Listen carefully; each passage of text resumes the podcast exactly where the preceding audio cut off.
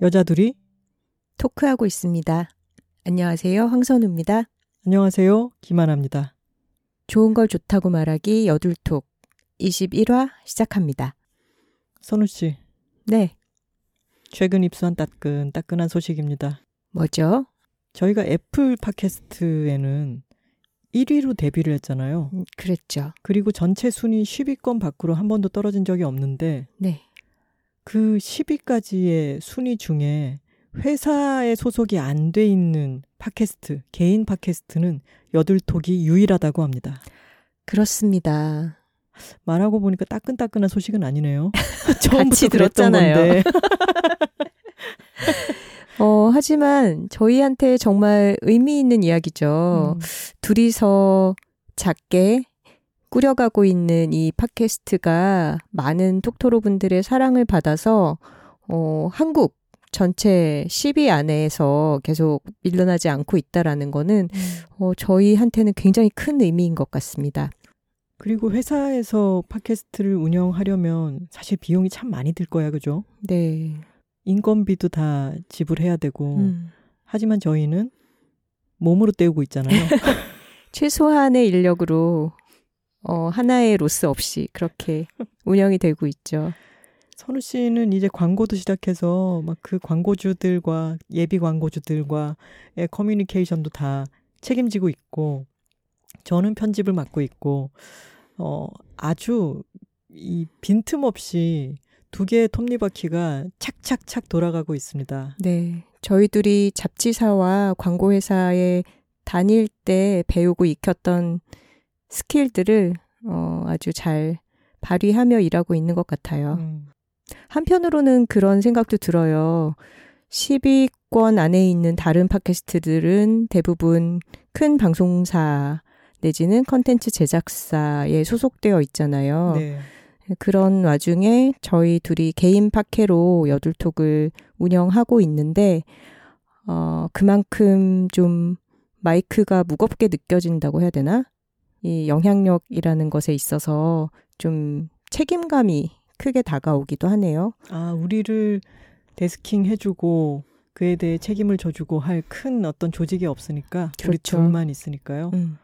저는 마이크가 오히려 가볍다고 얘기할 줄 알았어요. 아, 그래요? 네, 우리는 어, 어떤 방송사의 이름을 걸고 하는 게 아니니까 음. 뭐 아무 말 해도 되잖아.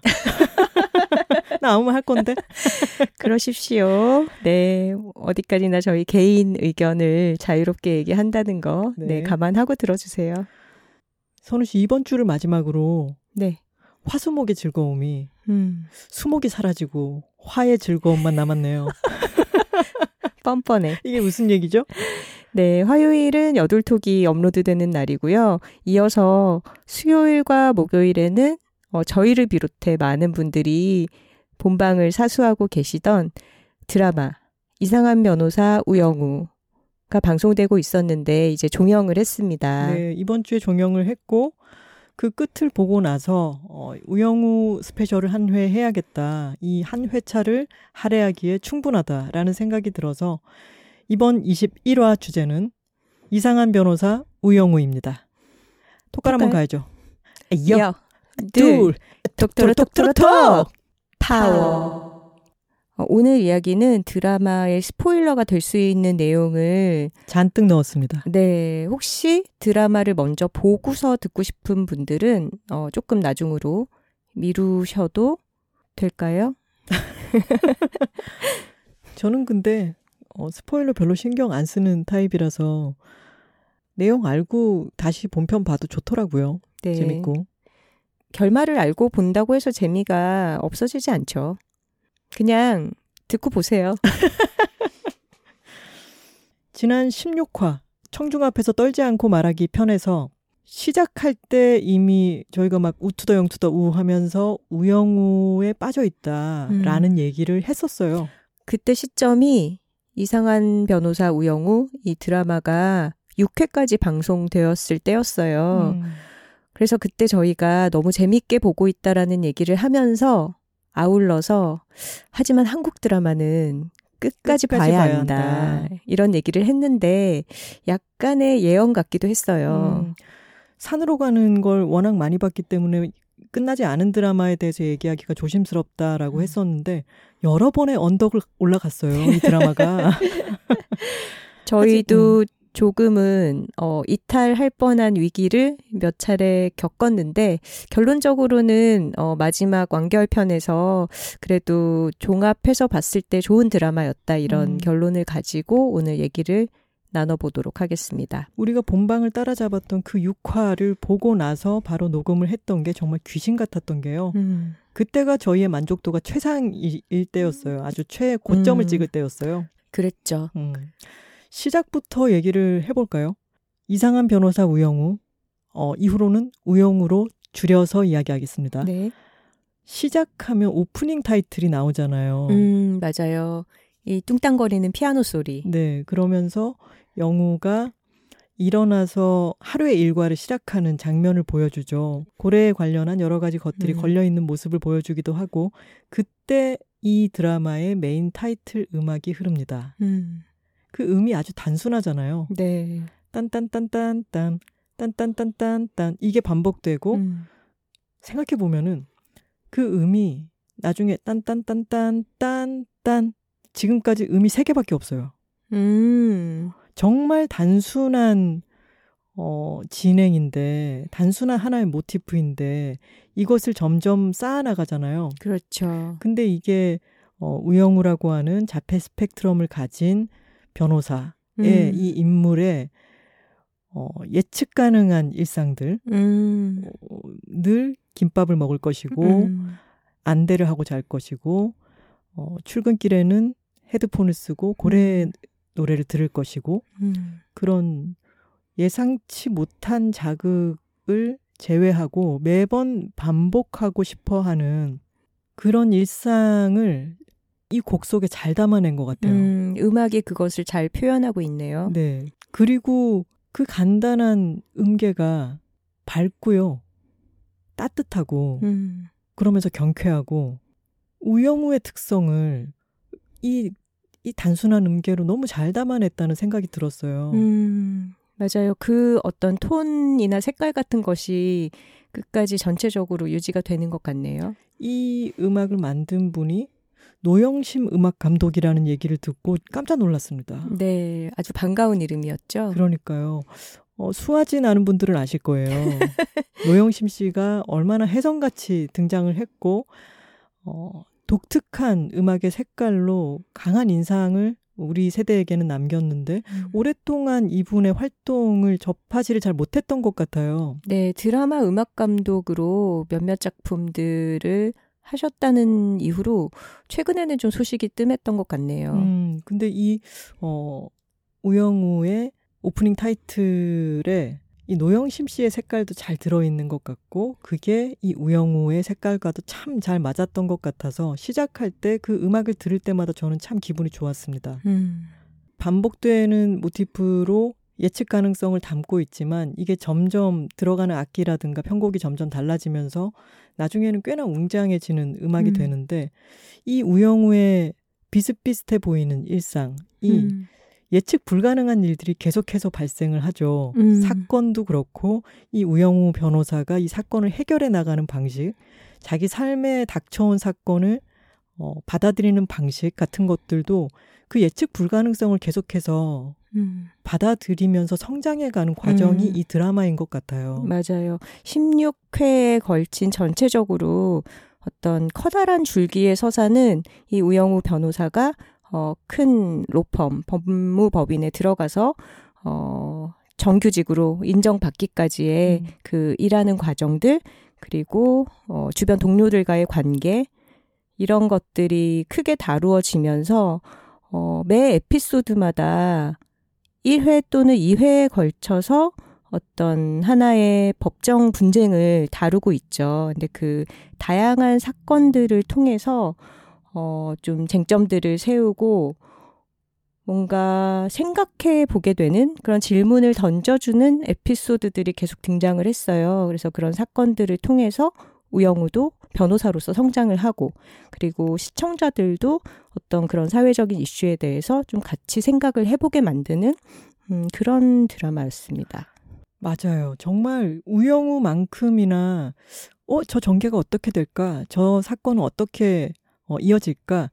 이것뿐만이 아니라 그 드라마가 던지는 이슈가 우리 사회에서 지금 어떤 위치에 있나, 어떤 울림을 지금 가지고 있나를 끝없이 생각하게 하는 마치 종소리처럼 음. 그 울림, 동심원의 파장이 계속해서 커져가는 그런 드라마였기 때문에 저는 이 드라마가 어, 이 드라마 자체의 완성도를 떠나서 사회에 던진 울림으로 정말 높이 평가하고 싶습니다. 음.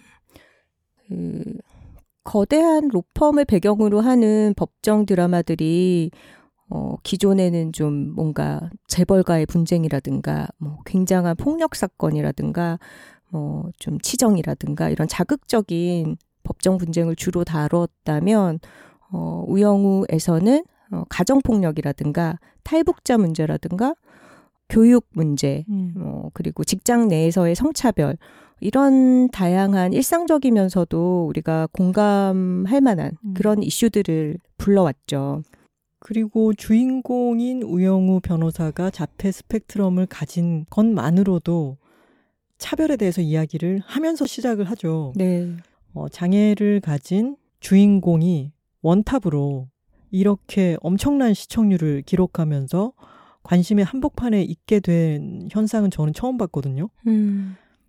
그리고 그런 차별에 대해서 이야기를 하는 여러 에피소드들 그러니까 어 회사 안에 인력 감축을 하면서 사내 맞벌이 부부 중에 여성에게만 음. 어, 교묘하게 권고 사직을 더 유도하는 그런 음. 케이스도 있었죠. 맞아요. 그리고 어, 부모에게 드러내지 않은 어, 클로짓 성소수자, 음. 레즈비언의 케이스도 있었죠. 음. 이런 식으로 다양하게 어, 사회에서의 소수자, 어, 약자들을 차별하는 것에 대한 이야기를 꾸준히 음, 했죠. 네. 결국 돌아보니까 이 드라마가 법정 드라마라는 것은 항상 쌍방이 존재하잖아요. 네. 원고 측이 있고 피고 측이 있고 이런 형식 속에서 어, 항상 우영우가 약자의 편을 대변하지는 않았어요. 맞아요. 예, 그렇지만 어쨌거나 어떤 이슈에 대한 쟁점을 가져와서 쌍방의 입장을 보여주면서 어, 항상 우리에게 좀 질문을 던졌던 것 같아요. 음. 근데 그 음. 질문이라는 것의 핵심이 이익을 추구하는 편이 있고 음. 거기에 상대해서 어떤 좋은 사람이고자 하는 쪽이 있어요. 음. 이제 그럴 때 어떤 쪽에 우리는 더 마음이 기우는가. 음. 근데 그 이익의 추구라는 것은 뭔가 한 사례 안에서 뭐 예를 들면 아이들을 학원에 보내서 공부를 효율적으로 시키는 그런 가치를 추구하는 쪽이 있을 수 있고 이제 거기에서 일탈해서 아이들을 놀게 하는 쪽이 있을 수도 있죠. 음. 근데 여기에서 우리가 어느 한쪽으로 동의하기 되게 힘든 경우들도 있어요. 음. 그렇게 대립각을 세워가면서 결국은 어떤 것이 더 가치 있는 것일까? 어떻게 살아가는 게 더 맞을까? 음. 그것을 쉽게 결론을 내리기보다는 어, 계속해서 생각해 볼 거리를 던지는 데 의미가 있었던 드라마 같습니다. 음.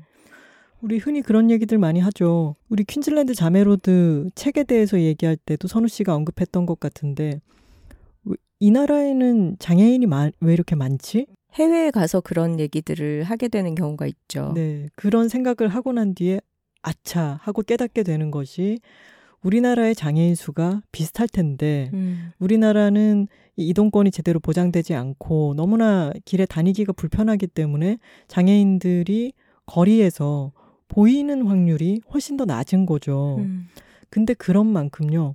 장애인들이 자연스럽게 거리에 보인다는 것은 너무너무 중요합니다. 음. 자연스럽게 눈에 보여야 그 존재에 대해서 인지하게 되고, 음, 음 그 차별이라고 하는 문제도 눈에 잘 안 보이기 때문에 쉽게 혐오하고 쉽게 집안에 들어앉아 있으라고 하고 그렇게 얘기하게 되는 거잖아요. 근데 이 가시성이라고 하는 것은 생각보다 너무너무 중요합니다. 장애인들이 눈에 많이 보인다는 것, 장애인 드라마 주인공이 나오고 등장인물들이 나오고 어, 수많은 이야기 속에 자연스럽게 등장하고 이것 자체가 파급력을 가지고 있어요. 음. 지난번에 16화에서 잠깐 언급할 때도 박은빈 배우의 이 어, 불가사의한 연기에 대해서 상찬을 하지 않을 수가 없다라고 얘기를 했었는데 아주 조심스러운 부분이 있기 때문에 배우의 연기가 키였다고 생각을 해요. 음. 아주 탄탄한 각본과 아주 어 적어도 6회까지는 세련된 연출로 이 드라마를 만들어 온 좋은 인력들이 있지만 이 우영우라고 하는 캐릭터를 연기한 배우 박은빈 배우의 역할이 너무너무 중요했다고 생각합니다. 음, 배우들에 대한 이야기를 좀 해볼까요? 박은빈 배우는 어, 우영우 캐릭터를 연기하면서 어, 굉장히 놀라웠는데 몸을 사용하는 방식이 캐릭터에 따라서 확연하게 달라지더라고요. 음. 뭐 걸음걸이부터 어떤 어깨의 구분 정도라거나 아니면은 시선을 처리하는 방식, 어떤 손을 움직이는 방식 이런 것들이 음. 어, 제작 현장의 메이킹 필름 같은 거를 보니까 음. 슛이 들어갔을 때와 아닐 때가 정말 확 바뀌더라고요. 음. 그래서 정말 테크닉적으로 너무나 잘하는 배우구나 하는 거를 이번에 발견을 했습니다. 그것뿐만 아니라 박은빈 배우가 어느 매체랑 인터뷰하는 거를 선우 씨가 볼 때 옆에서 잠깐 제가 들었지만 이 사람이 너무 똑똑하구나. 음, 너무 배역에 대해서 정말 분석을 깊이 하고 있죠. 분석을 깊이 하고 있는 것도 있고 이것을 설명할 때 쓰는 이 사람의 어휘, 음. 문장력 같은 것을 들었을 때, 와, 이 사람은 매우 지적인 사람이구나라는 생각이 들었고요. 이 박은빈 배우가 우영우를 맡아 주었으면 해서 1년을 기다렸다는 이야기가 이제 많이 기사화 됐잖아요. 음. 그게 연모를 하면서 그 시기와 겹치기 때문에 어, 그렇다면 제작진이 기다리겠다라고 했던 거였는데 결과적으로는 너무너무 잘한 일이었죠. 네. 사실 우영우 캐릭터가 자폐 스펙트럼 장애를 가진 사람들을 얼마나 대변하는가에 대해서는 어, 논란이 있을 수 있고 아쉬운 부분도 클 거라고 생각을 해요. 왜냐하면 우영우는 어, 자폐가 있는 설정인 동시에 너무 초천재잖아요. 음. 그렇기 때문에 그 다수의 어떤 자폐 스펙트럼인 사람들을 얼마나 대표할 수 있는가 음. 그 부분에 있어서는 뭐 사실 논란이 있을 수도 있으나 음. 박은빈 배우가 연기한 우영우라는 인물이 정말로 매력적으로 그려졌기 때문에 가졌던 힘이 음. 굉장히 컸다고 생각을 해요. 맞아요. 박은빈 배우의 연기는 매 회차마다 너무너무 놀라웠지만 특히나 잊을 수 없는 몇몇 장면들이 있죠. 이를테면 최수연 변호사, 동료인 최수연 변호사에게 아무렇지도 않게 사내 식당에서 김밥을 앞에 놓고 그 유명한 봄날의 햇살 음. 멘트를 합니다. 네. 이 봄날의 햇살은 써놓으면 예쁜 말이지만 음. 이걸 면전에 대고 그 사람에게 직접 하기에는 너무너무 어려운 말이기도 해요. 음. 다른 배우가 했으면은 이 오그라듦을 해소하기 힘들었을 거예요. 네. 근데 박은빈 배우가 한 인간에게 정말 평생 남을 너무나 인상적인 칭찬을 음. 그 사람의 본질을 딱 집어내어서 이야기를 하는데 마치 변론을 할 때처럼 음. 너는 이러 이러 이러 하기 때문에 너는 봄날의 햇살 최수연이야 라고 음. 얘기하는데 1g의 느끼함도 없었어요. 음, 맞아요. 저는 그 담백하고 그 중립성이랄까? 그런 톤으로 이것을, 이 대사를 처리했기 때문에 이 대사를 너무나 명대사로 만들었다고 생각해요. 음, 음. 맞아요. 최수연 역할을 했던 하윤경 배우가 그 어, 대사를 들으면서 눈, 이, 눈이 빨갛게 되면서 눈물이 차오르잖아요. 음. 이 하윤경 배우의 여러 연기들 중에서도 저는 그 장면의 표정이 음. 잊을 수가 없어요. 음. 그거는 그 두 배우가 정말 진실되면서도 과하지 않은 정도가 아니라 과함이 너무 없어서 그 이질적인 게 부딪히면서 만들어낸 정말 마법적인 장면이었다고 생각합니다. 음, 맞아요. 사실은, 어, 어떤 러브라인을 그릴 때 막 감상적인 음악을 깔고 막 그런 남녀의 긴장을 억지로 만들어내는 그런 장면들보다 오히려, 락발라드, 우는 락발라드 나와야지. 오히려 그 장면이 더 가슴을 좀 쿵치는 맞아요. 네, 그런 떨림이 있었던 것 같아요. 맞아요. 저는 그리고 박은빈 씨의 연기가 너무 대단했던 장면들이 진경 배우랑 음. 두 사람이 붙었을 때 씬들에서 그 팽팽한 어떤 파워. 진경 배우가 정말 그 카리스마가 장난 아니잖아요. 두 나라의 여왕들이 맞붙는 장면 같았어요. 네, 태수미 변호사, 네. 법무법인 태산의 대표, 태수미라는 이름이 약간 뭐랄까요 고구려적이지 않습니까? 태왕사신기 같죠? 그래서 이 태수미라는 캐릭터의 카리스마도 있고 음, 계속 왕 같은 느낌이 있었어요. 음, 뭔가 어 그런 거 뭐라 그러지? 나라를 처음 만든 개국. 창건 시조. 가물가물한데 왜 생각이 안 나. 어 태조 왕건밖에 왜 생각이. 안 날까요? 국모도 아니고 뭐라 그래야 돼? 그냥 대충 말해볼게. 약간 왕조를 창건하시는 그런 분의 이미지를 가진 그런 이름이지 않습니까? 아, 이 중간쯤 왕도 태수미. 아니고 네네네. 뭐 시작. 나라 하나를 어. 만드는 그런 포스가 있었죠. 네. 그런 포스를 가진 인물과 어, 같이 붙는 씬에서 전혀 밀리지 않고 그 팽팽한 긴장. 음. 음.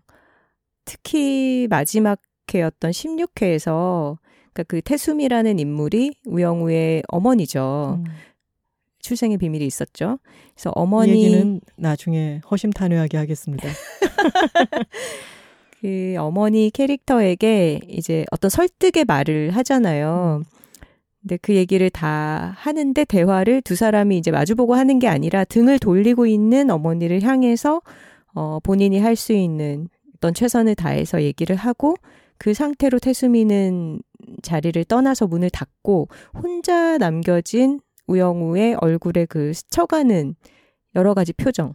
근데 그 표정 변화가 1분도 안 되는 짧은 시간인데 음. 너무 많은 이야기를 담고 있더라고요. 맞아요. 자신의 너무 오랫동안 부재했던 어머니이기도 하고 자신이 몸담고 있는 업계에 그야말로 건국 왕 같은 어, 존재이기도 한 그리고 바로 이어질 거대한 어떤 사건을 앞두고 있는 사람 앞에서 자신이 하고자 하는 이야기를 음. 최선을 다해서 말을 했는데 그 말을 하기 전까지 얼마나 긴장도가 높았을 것이며 음. 그 말을 하고 난 뒤에 그들이 이제 서로 시간이 되어서 우영우가 혼자 남겨졌을 때 음. 얼빡이라고 하죠. 얼굴이 커다랗게 나오는 클로즈업 샷이라고 아, 해주실래요? 죄송합니다. 이런 경박한 단어 선택 죄송합니다. 박은빈 배우처럼 지적인 사람에게도 너무나 누가 되는 말이었네요. 근데 그 클로즈업 아, 얼빡이라고 할게요. 그 장면에서 그 근육을 쓰는 얼굴 근육을 쓰는 것도 너무 놀랍지 않았나요? 음. 그리고 호흡을 처리하는 것도 음. 긴장이 이제 막 풀어지고 음. 그리고 자신이 지금까지 쌓아왔던 여러 음. 감정들이 갑자기 물밀듯이 몰려와서 음. 그 얼굴에 그 수많은 파도가 스쳐 지나가잖아요. 음. 그것도 정말 놀라운 장면이었죠. 음. 어, 뿐만 아니라 그 16회에서는 자신과 러브라인을 만드는 상대인 어, 이준호 씨와 차 재결합. 안에서 네, 음. 재결합을 하는 장면인데 누가 봐도 자기적이죠. 네. 아니 그리고 지금 어, 태수미를 만나러 가서 설득해야 되는 그러니까요. 너무 급박한 상황인데 차를 세워놓고 거기서 그 타이밍을 억지로 만든 거야. 그러니까. 그래서 이준호 씨가 중간에 얘기하다가 한 72%밖에 얘기 안 했는데 당장 헤어져야 되면 그러니까 비서관이. 뛰어와서 빨리 들어오라고 하면 어떡할 그러니까요. 뻔했어요. 하지만 100%를 다 얘기하고 나서 이제 헤어지지 말자는 이야기를 던집니다. 음.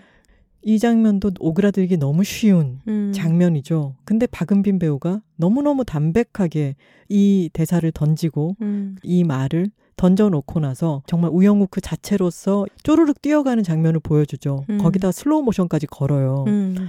약간 저는 다른 배우가 했으면 미쳐버렸을지 모르겠어요.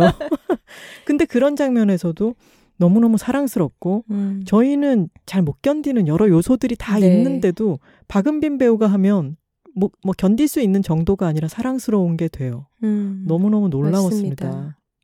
저는 박은빈 배우의 어, 연기를 이렇게 집중해서 본 거는 사실은 처음이었어요. 음, 전작들을 본 게 없더라고요, 하나 씨가. 아, 청춘 시대를 봤었는데 음. 그때 송지원 역할을 했을 때 아, 저분 참 잘한다라는 음. 생각은 했어요. 그때는 까불까불한 어, 약간 감초 역할 같은 것을 했었는데 그때도 음. 잘했지만 비중 있게 제가 보지는 않았던 것 같아요. 음.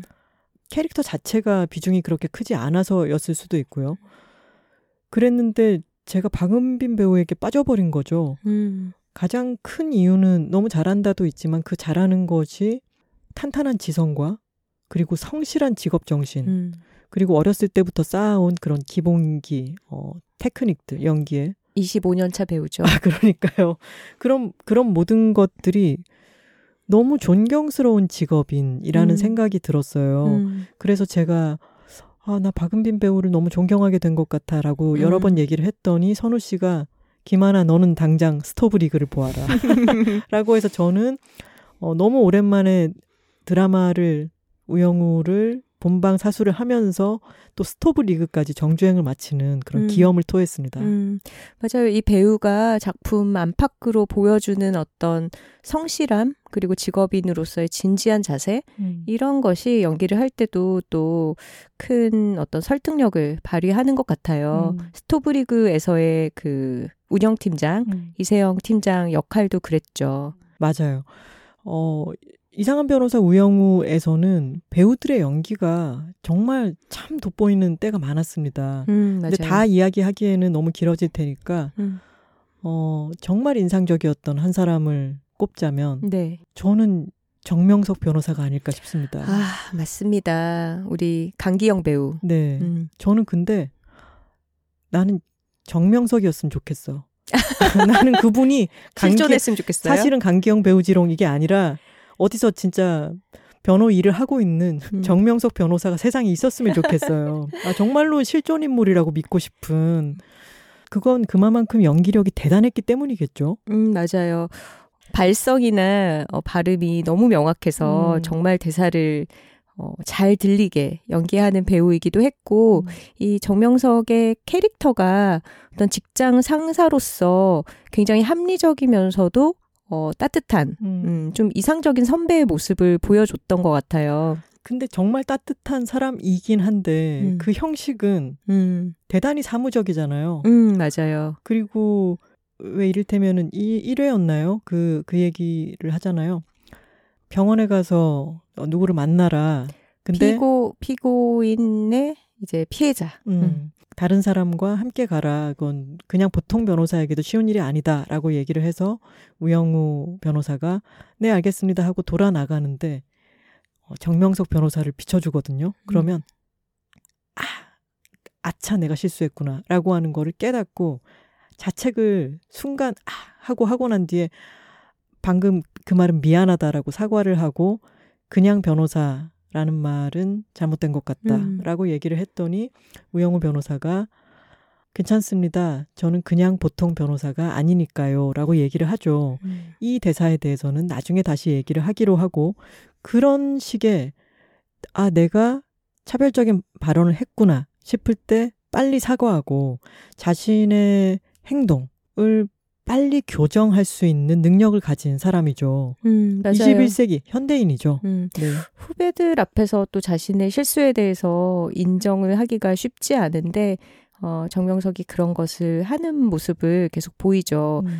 어, 공익 사건을 변호하기 위해서 최수영과 우영우가 애쓰다가 어, 큰 어떤 대형 클라이언트를 잃게 되는 그런 위기가 왔을 때 어, 자신의 동기 변호사에게 비난을 당하니까 자기가 실수한 것을 그 앞에서 인정을 하고 그럼에도 후배들이 열심히 하는 것에 대해서는 계속 독려를 해주죠. 음. 그러니까 그렇게 좀 그러면서 나는 쪽팔려서 음. 가야겠다 그러면서 자리를 벗어나죠. 그렇죠. 사과할 줄 알고 부끄러움도 알고 어 그런 어떤 중간 관리자, 음. 음, 그런 중견 변호사 이런 모습이 참 좋아 보였습니다. 판타지죠. 근데 그 판타지를 보통의 다른 한국 드라마에서는 그런 어 얍삽하고 권력에 크게 아주 민감한 동기 변호사, 장승준 변호사가 와서 자신에게 막 소리를 지르고 그랬을 때 대거리를 한다거나 음, 나는 대한민국 변호사로서 뭐 이런 식의 얘기를 음. 한다거나 이런 이런 식의 판타지가 아니라 너무 합리적이고 음, 현실적으로 저럴 것 같고 많은 사람들 안에서 일어나는 여러 갈등, 음. 회사의 이익도 분명히 중요하고 내가 회사를 위해서 일을 해야 월급을 받고 승진을 하고 인정받을 수 있으니까 그 안에서 벌어지는 여러 갈등이 있는데 그 갈등을 최대한 합리적으로 처리하려고 하는 중간 상사. 음. 이 모습이 참 좋았죠. 네. 그리고 맞습니다. 그것을 설득력 있게 만든 것이 바로 강기영 배우였습니다. 네. 그리고 우영우에서는 회차마다 어, 다른 등장인물들이 새로이 특별 출연을 많이 했는데 그러면서 발견한 배우의 얼굴도 있었어요. 맞아요. 12회 양쯔강 돌고래에서 네. 등장했던 이봉련 배우. 류재숙 변호사죠. 네. 류재숙 변호사도 정명석 변호사와 함께 실존 인물이었으면 좋겠어요. 나는 제발 좀 실존 인물이었으면 좋겠네. 실제로 모델이 아마- 있죠. 네네. 김진 변호사가 모델이라는 얘기를 들었습니다. 네. 그 12회는 저희가 여러 번 그 안에 이제 이탈할 뻔한 위기가 우영우를 도저히 못 보겠다 하고 음. 이탈할 뻔한 위기를 결정적으로 구해주었던 에피소드였습니다. 음, 12회. 맞아요. 그 12회를 걸작으로 만든 것은 바로 류재숙 변호사를 거꾸로 하면 숙재류 변호사를 연기한 이봉련 배우의 힘이었습니다. 네. 저는 저분은 또 누구야 싶었어요. 음, 그분의 발성 또한 굉장하지 않았나요? 그러게요. 그 법정에서 때로는 저 판사를 자신의 성씨 류 씨를 이용해 가지고 그 맨날 본관을 확인하려고 하는 습성을 가진 그 음. 판사의 가부장제적인 그런 마인드를 약간 쥐락펴락하기도 하고 때로는 아주 매섭게 몰아치기도 하고 그러면서 내가 가진 것들 그렇게 많지 않지만 최선을 다해서 어, 변론을 하려고 노력하고 내가 매번 패소한다 하더라도 나는 옳은 일을 위해서 싸우고 있다라고 하는 신념을 음, 아주 튼튼하게 가지고 있는 음, 사람이었죠. 맞아요. 그리고 어, 내가 옳다라는 그런 어떤 신념이 앞서서 싸운다기보다는 음, 의뢰인들이 틀리지 않았다라는 걸 같이 있어줌으로써 입증하고 음. 싶다 이런 사고 방식을 가진 음, 그런 되게 건강한 법조인의 음. 모습을 보여줬던 것 같아요. 그리고 우영우에게도 회사 안의 동료나 선배들뿐만이 아니라 자신의 업에 대해서 일에 대해서 좀 생각해 볼 수 있는 계기를 음. 던져주는 그런 업계 선배였죠. 지금 배우들의 연기에 대해서 이야기를 하다가 이제 12회 얘기를 하게 됐는데 방금 선우 씨가 한 얘기처럼 저는 이 드라마가 저에게 아주 각별했던 것은 저는 직업 생활을 대기업의 광고회사에 들어가는 걸로 처음 시작했었거든요. 네. 근데 그 대기업에서 느꼈던 어떤 가치관의 격돌, 음, 내 스스로가 한 건한 건을 맡으면서 윤리관이 내 안에서 붕괴될 것 같은 그런 위태로움과 음, 어, 방금 얘기했던 정명석 변호사가 우영우 변호사에게 갑자기 화를 내는 장면이 있어요. 어떤 가치를 추구할 것인가에 대한 이야기를 하다가 너는 이 회사에서 일을 하고 있고 뭐 이런 얘기를 하면서 자기도 모르게 화를 음. 내는 장면이 있는데 그럴 때 이 사람이 시니어 변호사가 되기까지 느껴왔을 자기가 추구하는 가치와 내가 대형 로펌에서 맡아야 하는 위치, 음. 어, 내가 해- 회사를 위해서 해내야 하는 것과 사회에게 뭐가 옳을 것인가 에 대한 윤리적 갈등 이런 것을 수도 없이 겪어왔을 사람이 음. 어떤 부분이 건드려졌을 때확 음. 뭔가가 드러난다는 것은 고민이 거기 있다는 얘기거든요. 그렇죠. 류재숙 변호사와 정명석 변호사를 어, 양 극으로 놓는다면은 왜냐하면 또 12회 마지막에 정명석이 피를 토하지 않습니까? 그 둘을 대비시켜서 보여주는데 그런 갈등이 저한테는 광고회사를 다닐 때 너무 크게 있었어요. 음. 그럴 때 느꼈 던 그 갈등이 이 드라마를 통해서 그때의 생각이 너무 많이 났어요. 네. 음. 하나 씨도 어, 대기업의 이익을 위해서 내지는 뭔가 윤리적이지 못한 의뢰인을 위해서 일하는 그런 변호인 같은 갈등을 겪었나요? 그렇죠. 음. 내가 신입사원인데 무슨 몇백억짜리 광고주가 뭔가를 해야 되는데 저는 거부하겠습니다. 이럴 수가 없잖아요. 음. 그 안에서 일을 하는데 아주 듣기 좋은 어떤 기업 PR에 쓰이는 멋진 문구 같은 걸 뽑아내지만 신문에 여러 가지 그 기업의 비리 같은 것이 나오고 있고 이렇다면은 너무 힘들죠. 음. 박근혜 정권 때 창조 경제 온 광고회사마다 그거 광고하라 그래가지고 음. 카피라이터들이 멘붕이 다 오고 그랬었어요. 맞아요. 광고회사에 있는 제 친구도 4대강 사업을 음. 홍보해야 하는 프로젝트가 떨어졌다고 음. 울상을 짓던 기억이 나네요. 어쩌겠어요. 당장 사표를 내겠어요. 해야 되는 음. 일이죠. 음. 해야 되는 일이고 일단 한다면은 열심히 하게 되죠. 또 음. 아이디어를 막 내고 그러다 음. 현타가 오는 거예요. 네. 그 직원들을 대량 해고하는 기업을 변호해야 하는 그런 사건을 맡아서 우영우가 그런 갈등을 겪을 때 어, 저는 이준호가 해주던 얘기가 참 좋았어요. 맞아요. 어, 저는 그런 변호사님들을 많이 봐왔다. 음. 다들 어떤 회사의 이익, 의뢰인의 이익을 추구하면서 가치관의 혼란을 겪기도 하고 그렇게 고민하다가 회사를 그만두고 떠난 분들도 많이 있고 음. 어, 여전히 고민하면서 회사를 다니는 분들도 있다. 음. 근데 그런 게 해결이 갑자기 나지는 않고 모두 이제 막 가슴 속에 어, 그런 갈등을 안고서도 일을 하는 것이다. 음. 이런 얘기를 할 때 어, 이준호 씨가 그렇게 멋있어 보였던 적이 잘 없었던 것 같습니다. 조심하세요. 강태호 배우 팬분들도 톡토로는 어디에나 있기 때문에 네. 말 조심을 해야 됩니다. 아, 저의 개치죠. 아, 그렇게 얘기하면 안 되겠네요. 이건 어디까지나 이준호 씨에 대한 얘기였잖아요. 그럼요. 강태호 음. 배우에 대한 얘기가 아닙니다. 맞습니다. 하지만 넘어가기 전에 어 저는 이봉련 배우님이 연기하는 모습을 음. 더 많은 곳에서 볼 수 있으면 좋겠다라는 음. 간절한 바람이 생겼다는 어, 말씀을 드리고 네, 스피노프로 시끄러운 변호사 류재숙을 원한다. 어, 아, 이런 그런 얘기들도 있더라고요. 봤어요. 맞아요. 12회를 본 사람들은 다 그렇게 느꼈을 것 같습니다. 또 다른 중년 여성 배우들의 뭐라고 다른 표현이 떠오르지가 않네요. 그 멋있음, 음. 그 멋짐, 이 아주 빛났던 또 두 배우가 있었죠. 네. 우리 태산의 태수미 대표 변호사 음, 그리고. 네. 한바다의 음. 한선영 변호사. 나라와 바다예요. 스케일이 이 정도는 되는 거야. 지난번에 산, 과 바다 아닌가요? 아 그러네요. 태산이네요, 진짜. 태산과 한바다. 하, 큰 산과 큰 바다의 그러니까요. 격돌 아니겠습니까? 너무 스케일이 큽니다. 그러니까요. 이 사주로 얘기하면은 무토랑 임수. 너무 사자 같은 느낌이 살짝 들었지만 이 두 수장이 어쩜 이렇게 캐스팅이 멋진지 음. 저는 드라마를 이분들이 자주 나오는 분들인가요?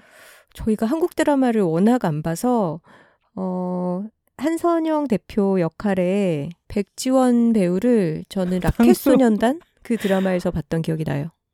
방금 선우 씨가 한선영 배우 이름이 뭐였지? 그랬는데 머릿속으로 계속 산드라오.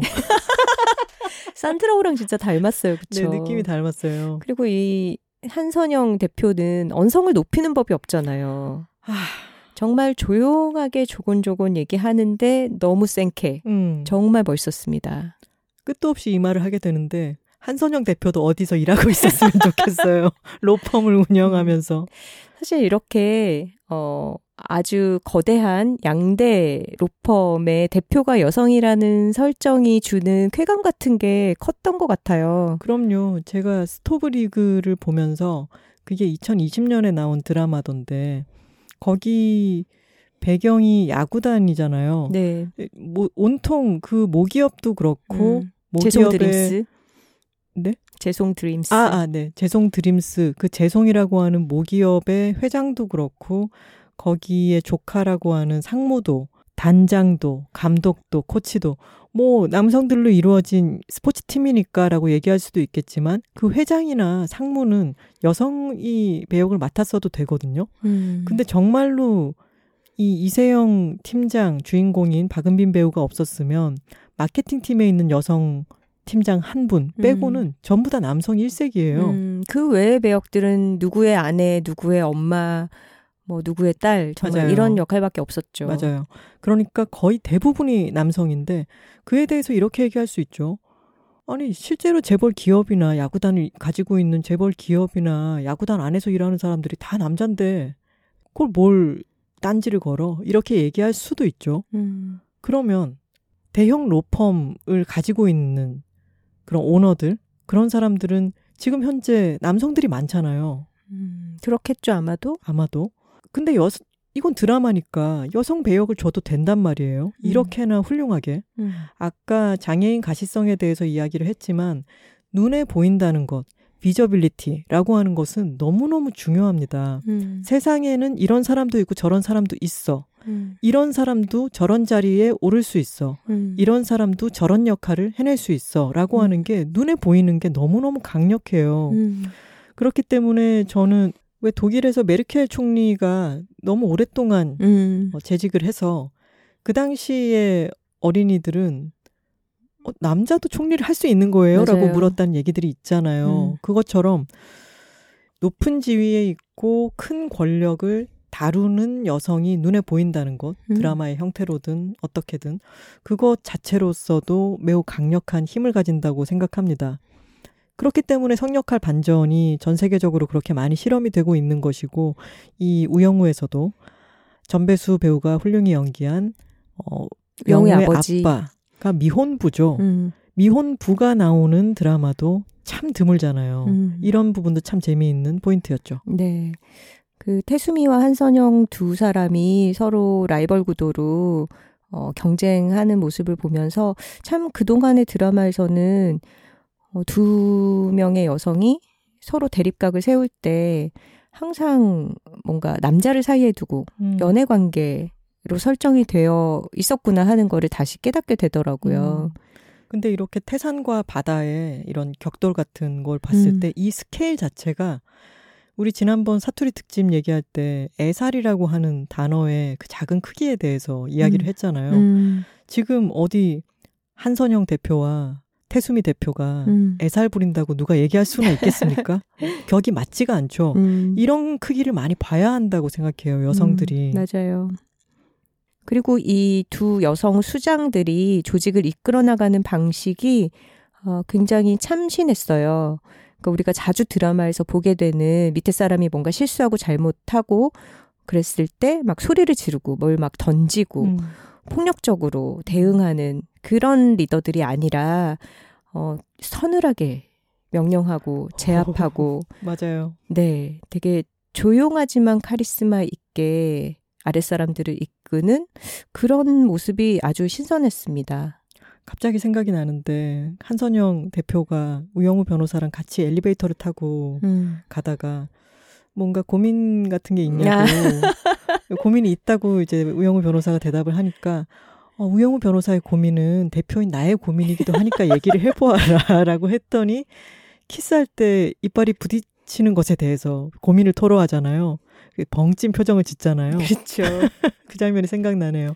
한선영 대표의 방식과 태수미 대표의 방식도 좀 차이가 있죠. 음. 둘다 뭔가 서늘하긴 해요. 음. 그리고 한선영 대표는 좀 더 방긋, 친절, 아주 세련된 현대인의 방식으로 이야기를 하는데, 그럼 그러죠. 라든가, 그건 아닌 것 같은데? 라고 얘기를 했을 때, 그 주변 사람들로 그 권력이 확인되는 방식도 재미있었어요. 음. 이를테면 장승준 변호사처럼 네. 권력에 되게 민감한 사람이 음. 그 한마디에 조용한 그럼 그러도록 하죠. 그러면 끽소리 못하는 음. 그런 여러 가지 것들 그 두 배우가 가지고 있는 어떤 포스가 음. 한 분은 진경 배우는 72년생, 1972년생, 백지원 배우는 73년생이던데 이 두 배우들의 무게감이 이 두 로펌의 수장으로서의 역할에 신빙성을 불어넣어주는 그런 음. 느낌이 있었습니다. 맞아요. 힘을 가진 여성 인물들을 보는 일은 참 즐겁습니다. 그리고 태수미는 우영우 변호사의 친모죠. 사실은 이 시점에서 정말 물어보고 싶은 게 있습니다. 여러분, 출생의 비밀이 그렇게 좋아요?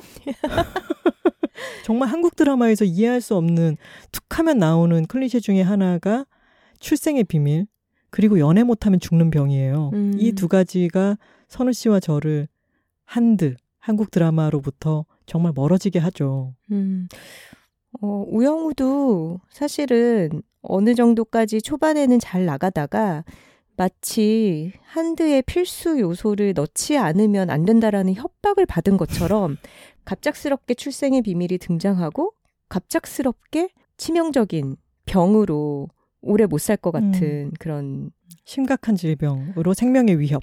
음, 이런 요소들을 집어넣는 게 왜 이렇게 되어야 하지? 음, 굉장히 그게 좀 신뢰도를 떨어뜨렸죠.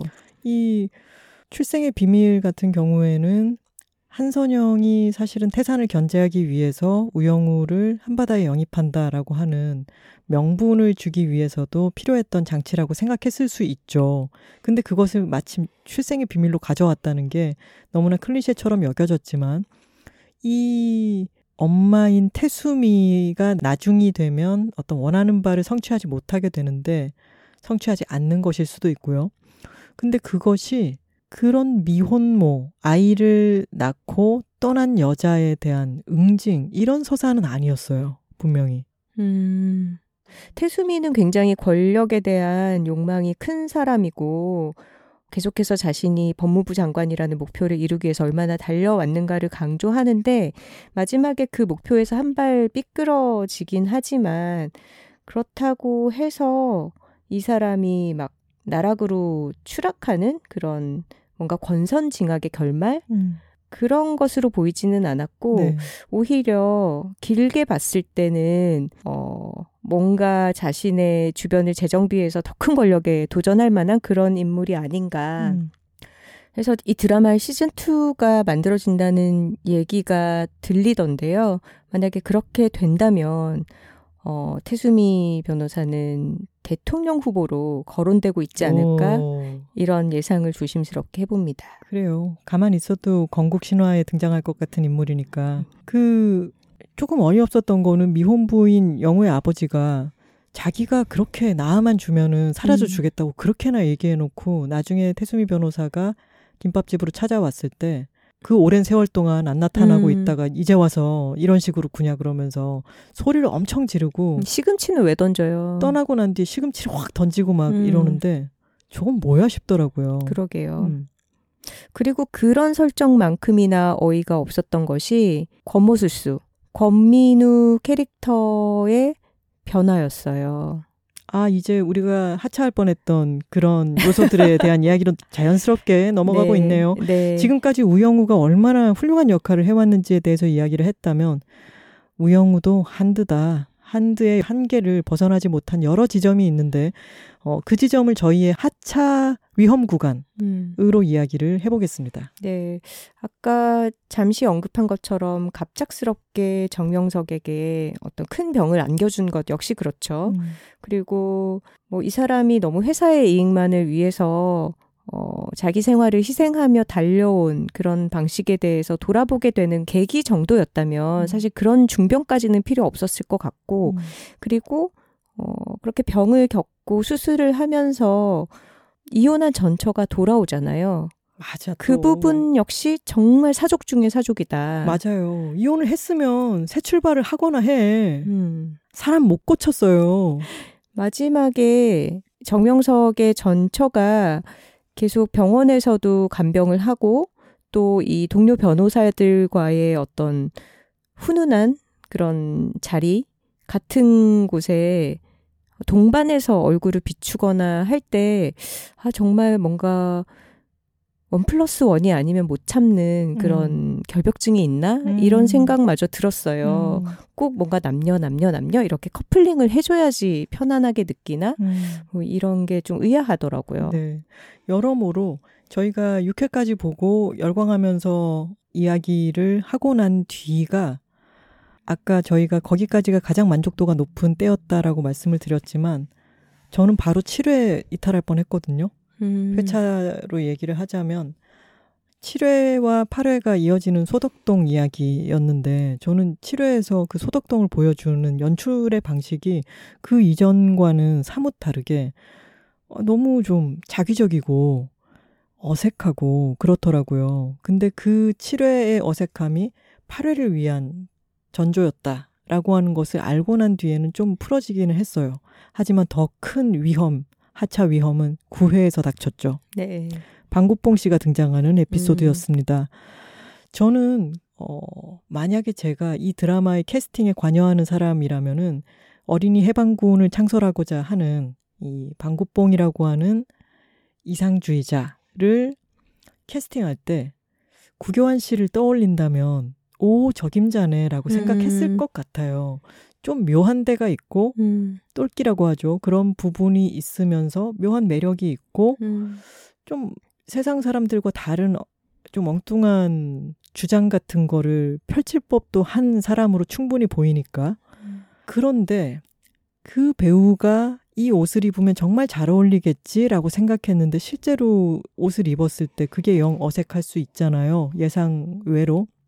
그것처럼 구교환 배우가 이 방구뽕이라고 하는 옷을 입었을 때 그게 어울리지 않는 옷이었어요. 그래서 이 9회차를 보는 내내 그리고 특히나 마지막에 어린이들이 막 해방 선언 같은 거를 법정에서 외치고 이럴 때는 저는 정말 그때 엄마랑 같이 부산에서 또 그때 마침 빅토리노트 북토크를 하러 부산에 가서 엄마랑 같이 그걸 보고 있었는데 저는 우주 먼지가 되어 사라지고 싶었습니다.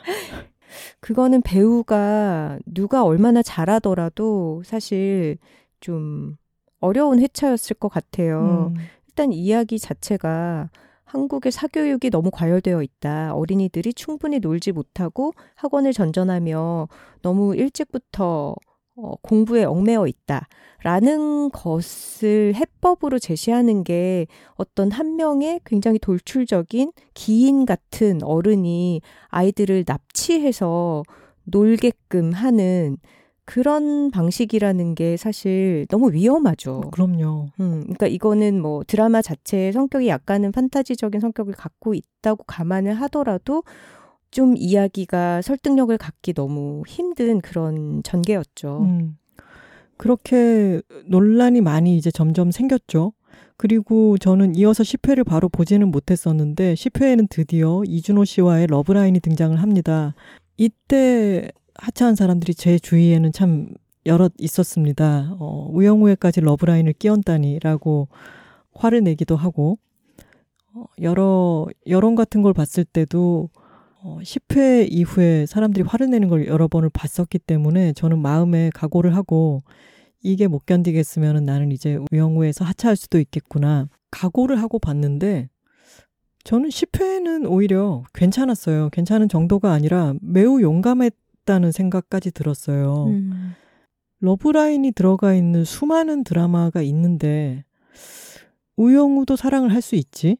음, 장애인과 비장애인의 연애를 다루는 것은 섬세하고 조심스럽게 접근하지 않으면은 안 되죠. 네. 실제로 장애인 여성에 대한 비장애인 남성들의 성범죄라든가 심각한 범죄들이 일어나기도 하고 음, 그 사랑을 사랑 자체로 보지 않고 연민이라고 얘기하는 주변인들의 시선이라든가 여러 가지 복잡한 것들이 더 많이 개입을 하죠. 음. 근데 저는 놀라웠던 게 이걸 전공법으로 밀고 나간 거였어요. 10화에서는 그 법정 사건 자체도 어, 장애인 여성들, 지적장애인 여성들을 복수의 여성을 골라서 접근해서 사귀면서 어, 약간은 경제적으로도 이용하고 음. 육체적으로도 이용하는 음. 그런 질이 나쁜 남성 피의자가 등장했었죠. 음, 맞아요. 그래서 이준호 씨와의 사랑이 다른 사람들의 시선에도 그렇고 그 시선이 아니라 어, 본질적으로도 어떤 위험을 안에 내재하고 있는가를 매우 선명하게 보여줬어요. 음. 보여주면서 그 회 마지막에 키스씬을 넣거든요. 음. 저는 그건 좀 놀라웠습니다. 음. 왜냐하면 그것은 논란에다가 정말 휘발유에 불을 붙이는 것 같은 격이었어요. 음. 그러니까 그때 논란이 엄청나게 불이 붙었죠. 다 음. 일리가 있는 말들이었어요. 음. 근데 그런 식으로 전공법으로 장애인 여성이 사랑이라는 미명하에 어, 놓여 있는 위험성을 보여주면서 우영우 변호사의 사랑 이야기를 밀고 나갔을 때 그것이 그 사랑을 할 권리와 그 사랑의 위험성을 동시에 보여주면서 불을 붙여버렸기 때문에 음. 저는 이 드라마의 외연이 결론이라고 생각했거든요. 음. 음, 그래서 저는 아주 놀라웠고 음. 그러면서도 계속 아 이게 정말 한드로 가는구나와 그래도 굉장한 미덕이 있어가 계속 왔다 갔다 했던 것은 그 이후로 류재숙 변호사가 등장했던 12회가 나왔었고 그 다음에 13, 14회에서는 손우 씨가 참 힘들어했죠. 제주도 갔던 거. 약간 드라마 전체에서 조금 외전 같은 어 좀 긴장감을 빼는 에피소드들이었던 것 같아요. 여행을 떠나서 이제 거기에서 좀 서울에서와는 서로 다른 모습들을 발견하게 되는 그런 설정이었는데 뚜껑 없는 차 타고 또 해변 달려줘야죠. 드라마 연출님들이 항상 갖고 있는 어떤 어, 그림에 대한 욕망인 것 같아요. 야자수가 있는 곳을 어, 뚜껑이 없는 차를 태워서 꼭 달려야 하는 그때 어. 우영우 변호사의 단정한 머리가 너무 날려서 마음이 아팠답니다. 그 13, 14회가 전형적인 조미료 같은 것들이죠. 음. 이제 마지막까지 시청률을 그런 걸로 붙들 수 있다고 생각해서 그렇게 하는 건지는 모르겠지만 언제나 연애 라인이 잘 되다가 음. 벌어지면 음. 사람들은 봉합을 보고 싶어 하기 때문에 음. 제주도에 가서 이 둘을 사이를 벌립니다 또. 음. 돌고래를 보러 갔지만 또 그건 또 좋았죠. 돌고래를 배를 타고 쫓아가거나 하는 건 아니고 사람들이 많이 봤다고 하는 바닷가에 서서 하염없이 쌍안경을 들고 기다리지만 돌고래는 결국 보지 못하고 그렇게 음. 선 채로 우리는 더 이상 만나지 말자라고 얘기하는 그런 자- 그런 부분은 돌고래 측면에서는 좋았죠. 근데 서사에서는 전형적으로 어 13, 14회가 16회까지의 시청률을 가지고 가기 위한 온갖 것들을 약간 때려 부은 그런 음. 회가 아니었나. MSG가 좀 과했다 이런 네. 생각이 들고요. 근데 우리가 여행을 가서 좀 평소와 다른 모습을 서로 발견하게 되는 건 현실에서도 종종 있는 일인데요. 음. 그 와중에 어, 권모술수 권민우 변호사와 우리 봄날의 햇살 최수연 변호사가 음. 항상 서로 좀 부딪히고 충돌을 일으키다가 갑자기 제주도에서 어, 권민우 변호사가 친절한 모습을 연이어서 보이면서 어, 최수연 변호사가 이상하게 좀 호감을 느끼게 되는 음.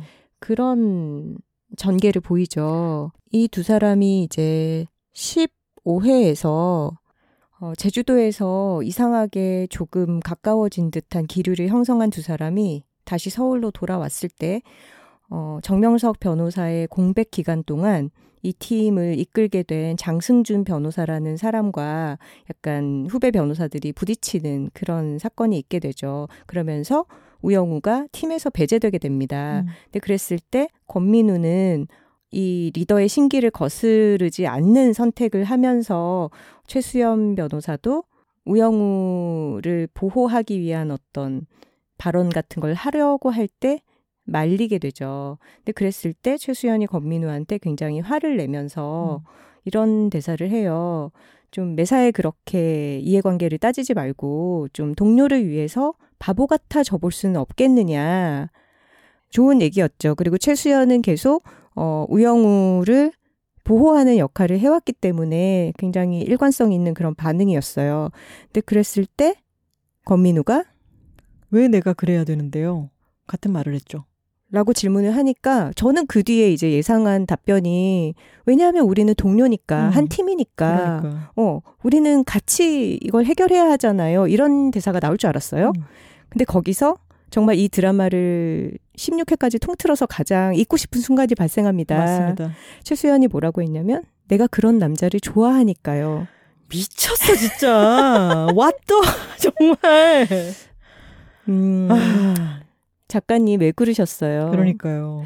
이건 정말 용서받지 못할 대사입니다. 음, 나의 최수연을 우리의 봄날의 그러니까요. 햇살을 그런 식으로 캐붕을 시키시다니 음. 너무 실망스러웠고 어, 사실 뭐 screwball 코미디 같은 데서 늘 티격태격 되던 남녀가 그러다가 사랑에 빠지는 것은 어, 어떤 서사 장르에서 굉장히 흔하게 발생하는 일이기는 해요. 음. 하지만 권민우 최수연이 과연 그렇게 투닥 투, 투닥투닥대는 정도의 대립각이었는가? 아니죠. 이 사람들은 세계관 자체가 맞아요. 달라요.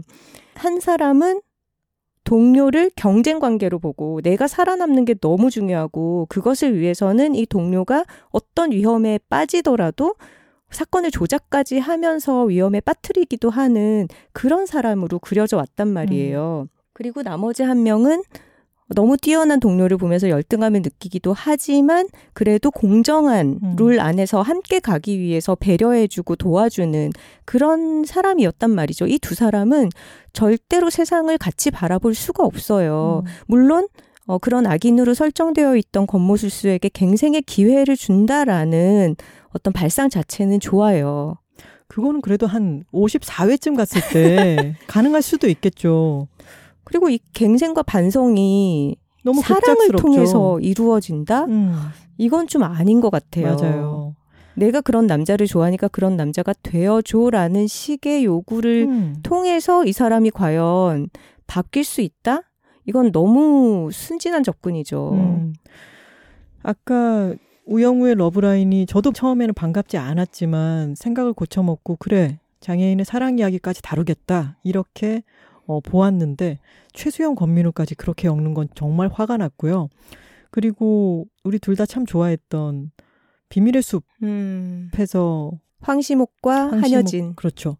그 둘의 동료 관계를 생각하면 둘 다 일에 열심이고 음. 둘이 협력하고 음. 어떤 동지애를 느끼기도 하겠죠. 음. 그리고 거기에 사람으로서의 호감이 슬쩍 비쳐요. 음. 그래서 그 드라마의 마지막에 늘 좀 이상한 괴이한 못 그린 그림을 그려주는 정도로만 서로 간의 마음이 서로가 아니라고 할 수도 없죠. 그런 정도로 비춰지다가 맨 마지막에 모니터에 붙어 있는 그 못 그린 그림 하나를 보면서 음.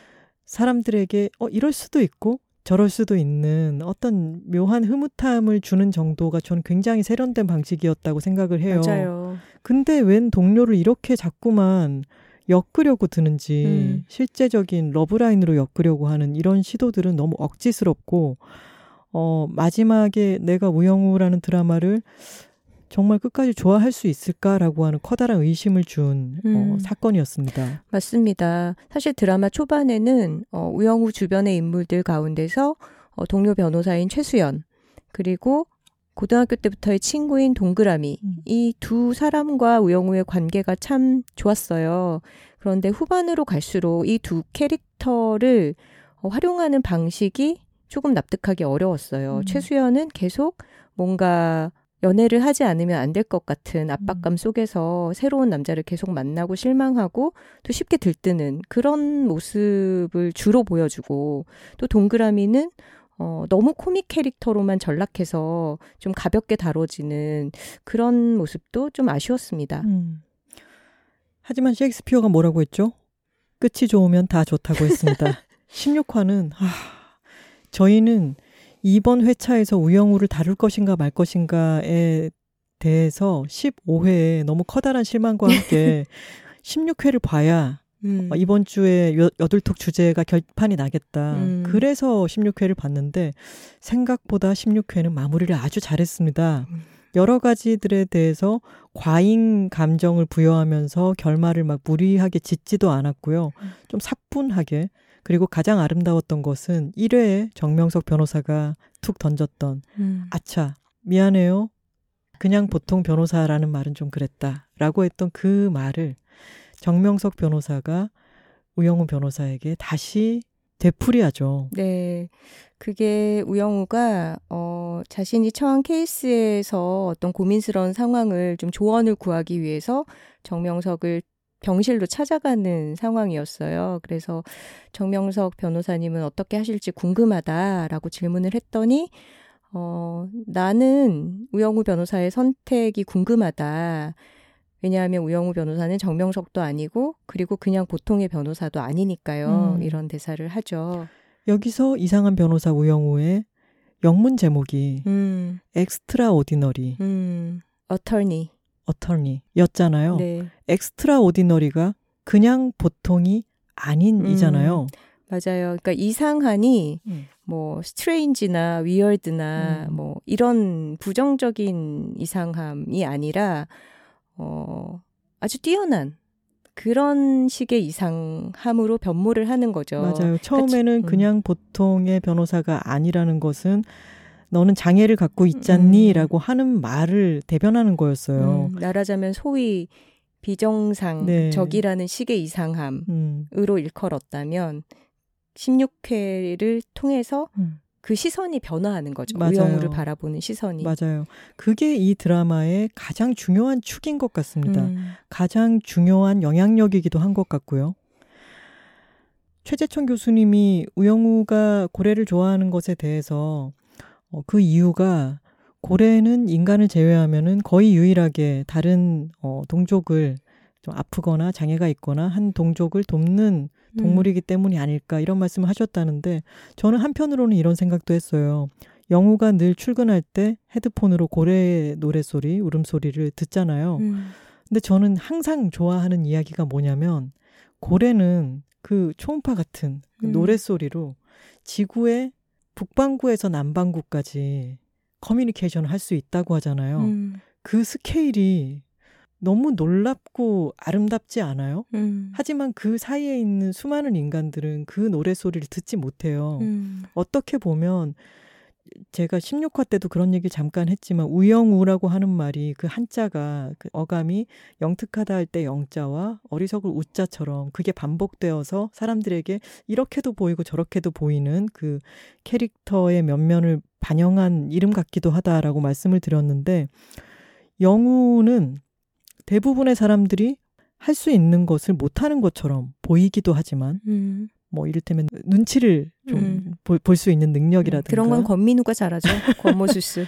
근데 어 그런 거대한 고래의 울음소리 같은 걸 들을 수 있는 스케일의 영특함이 있을 수도 있는 거잖아요. 음, 저는 그것은 시키는 것만 하라고 장승준 변호사가 얘기했을 때 시키는 것만 하지 않고 그리고 눈치가 대부분의 사람들에게는 눈치 없다라고 하는 짓을 너무 많이 하잖아요. 음, 어, 지하철에서 용의자를 검거하려고 하는 경찰에게 미란다 원칙을 고지해야 된다고 막 얘기를 하는 거라든가 아니면 사법을 사법이라고 발음하는 것에 대해서 매번 음. 정정해 주려고 한다든가 음, 그냥 넘어가지 못하고 네. 정확해야 되죠. 네. 그런 것을 기하는 것은 저는 법을 넘어선 더 큰 정의라고 음. 하는 것을 정확히 추구하고자 하는 음. 우영우의 능력, 음, 그 고듬 음, 같은 다른 스케일을 보여주는 것이기도 하지 않을까라는 생각도 음. 듭니다. 음, 맞아요. 이 드라마가 지향하는 어떤 가치가 그쪽이었던 것 같아요. 음. 그러니까 법리로서 보호받을 수 있는 어떤 이익, 그리고 그걸 추구하는 어떤 과정을 넘어서는 올바름, 내지는 선함, 좋은 사람이 되기, 이런 것들을 좀 포기하지 않으려는 그 방향성이 담겨 있었던 것 같아요. 이게 우리 처음 얘기했던 빰빰빰빰빰 빰빰빰빰빰 이 단순한 모티브가 점점 웅장해지는 음. 것과 이 드라마에 우리가 지금까지 이야기 나눈 내용들이 음, 어, 외연을 막 넓히면서 확장되는 것이 음. 다 담겨 있는 것 같아요. 음, 맞아요. 우영우가 마지막 회에서 자신의 입으로 그런 대사를 하죠. 어, 다른 동료들 사이에 있는 내가 어, 흰 고래들 무리에 섞여 사는 외뿔 고래와도 같다. 음, 그러면서 이제 자신이 한바다에 정규직 변호사로 첫 출근하는 날 스스로 이제 느끼는 감정을 어, 이게 무엇인지 포착하려고 애쓰는 그런 이야기가 나와요. 근데 그러면서 이제 나중에 우영우가 찾아낸 단어는 뿌듯함이었습니다. 근데 그 부분도 참 좋았죠. 네. 이 사람이 어, 자폐 스펙트럼 장애가 있는 사람이 사회에 소속되어서 일을 하면서 자기 자리를 만들어내고 어, 동료들 틈에서 어떤 소속되어서 성취를 하고 이랬을 때 이 사람이 어떤 넓어지고 확장되어서 얻게 되는 어떤 감정, 새로운 경험하게 되는 감정이 뭔가 사랑을 받는다거나 이런 게 아니라 음. 뿌듯함이라는 게 저는 참 좋더라고요. 음. 어떤 구성원으로서 자기가 한 몫을 다 한다는 거. 음. 어, 그게 우영우에게 추가되는 감정이라는 것이 되게 좋았고, 그리고 이 드라마를 어떤 자폐인을 얼마나 대변하는가로 바라보면 사실 아쉬울 수밖에 없는데, 음. 우영우가 대변하는 거는 결국은 조금 다른 사람, 음. 어떤 이상함, 음. 어, 흰 고래가 대다수인 무리 속에서의 웹불 고래들을 음. 상징한다고 봤어요. 근데 음. 그렇게 바라보면 어, 훨씬 더 좀 넓은 이야기가 될 수 있겠죠. 차별받는 모든 존재들. 그렇죠. 음. 그러면서 음, 또 생각하게 됐어요. 우리가 우영우 드라마를 보면서 열광하고 좋아하기는 쉬운데 현실 속에서 우영우와 같은 존재들 그리고 우리에게도 우영우 같은 어떤 지점들이 분명히 음. 있죠. 어, 그런 존재들에게는 과연 어떤 동료 시민인가, 어떤 음. 이웃인가, 음. 이거는 드라마가 남긴 질문인 것 같아요. 음. 우영우는 회전문을 통과해서 한바다로 나아가죠. 근데 우리가 현실 속에서 만나는 우영우들 한바다로 나아가는구나. 그렇죠. 고래처럼. 웹불고래, 웹불고래가 한바다로 나아가죠. 근데 드라마 우영우를 보고 좋아하는 사람들이 또 동시에는 어, 전장현의 출근 시간 음. 지하철 탑승 시위에 대해서는 굉장한 거부감을 표하는 모습을 많이 볼 수가 있죠. 음. 근데 그런 모순을 다들 품고 있단 말이에요. 음. 근데 그랬을 때 우리가 봄날의 햇살에 열광하지만 우리는 과연 우영우 같은 존재들에게 어떤 사람인가? 봄, 봄날의 햇살은 못 될지언정 한겨울의 찬바람이 되지는 말아야겠다. 음. 이런 생각을 하게 됐어요. 우리 모두에게 차별을 하고 차별을 받기도 하는 부분이 있죠. 음. 음, 그에 대해서 많은 생각을 하게 하는 드라마였습니다. 선우 씨는 이상한 변호사 우영우 좋아하나요? 이 드라마? 어, 좋아합니다. 저도 좋아합니다. 끝이 좋으면 다 좋습니다. 아, 이렇게 얘기하면 안 되지. 끝만 좋으면 어떡해. 뾰로롱님께서 이런 댓글을 남겨주셨어요. 팔고 싶은가? 여둘 애들 오라. 두 분 나중에 주택이나 땅도 홍보하실 수 있을 것 같아요. 그리고 10345-077님께서는 여둘톡에 나오는 순간 주문은 불가. 얼마나 빨리 움직여야 할까요? 톡토로 분들은 왜 이렇게 빠른 거죠? 음. 이런 댓글도 남겨주셨어요. 그리고 제주누보의 마케터님도 이런 메일을 보내주셨어요. 톡토로 파워가 대단할 거라고 예상은 했지만 이 정도로 강력할 줄은 몰랐습니다. 저희 마케팅실 모두 지난주 내내 워크샵에 가서도 여둘톡 이야기를 한참 했어요. 제주누보의 매력을 가장 멋지게 전해주셔서 진심으로 감사드립니다. 하셨습니다. 네, 여둘 애드에 대해서 이렇게 톡토로 분들도 광고주 분들도 반응이 뜨거운데요. 식스 시즌스도 지금 품절 대란이 일어났지 않습니까? 저희가 20화 여둘 애드로 소개한 식스 시즌스의 파스타 밀키트를 주문하려고 시도했는데 계속 품절이더라. 이런 톡토로 분들이 계세요. 음. 근데 여기가 매일매일 그날 생산해서 배송할 수 있는 만큼의 주문만 받더라고요. 음.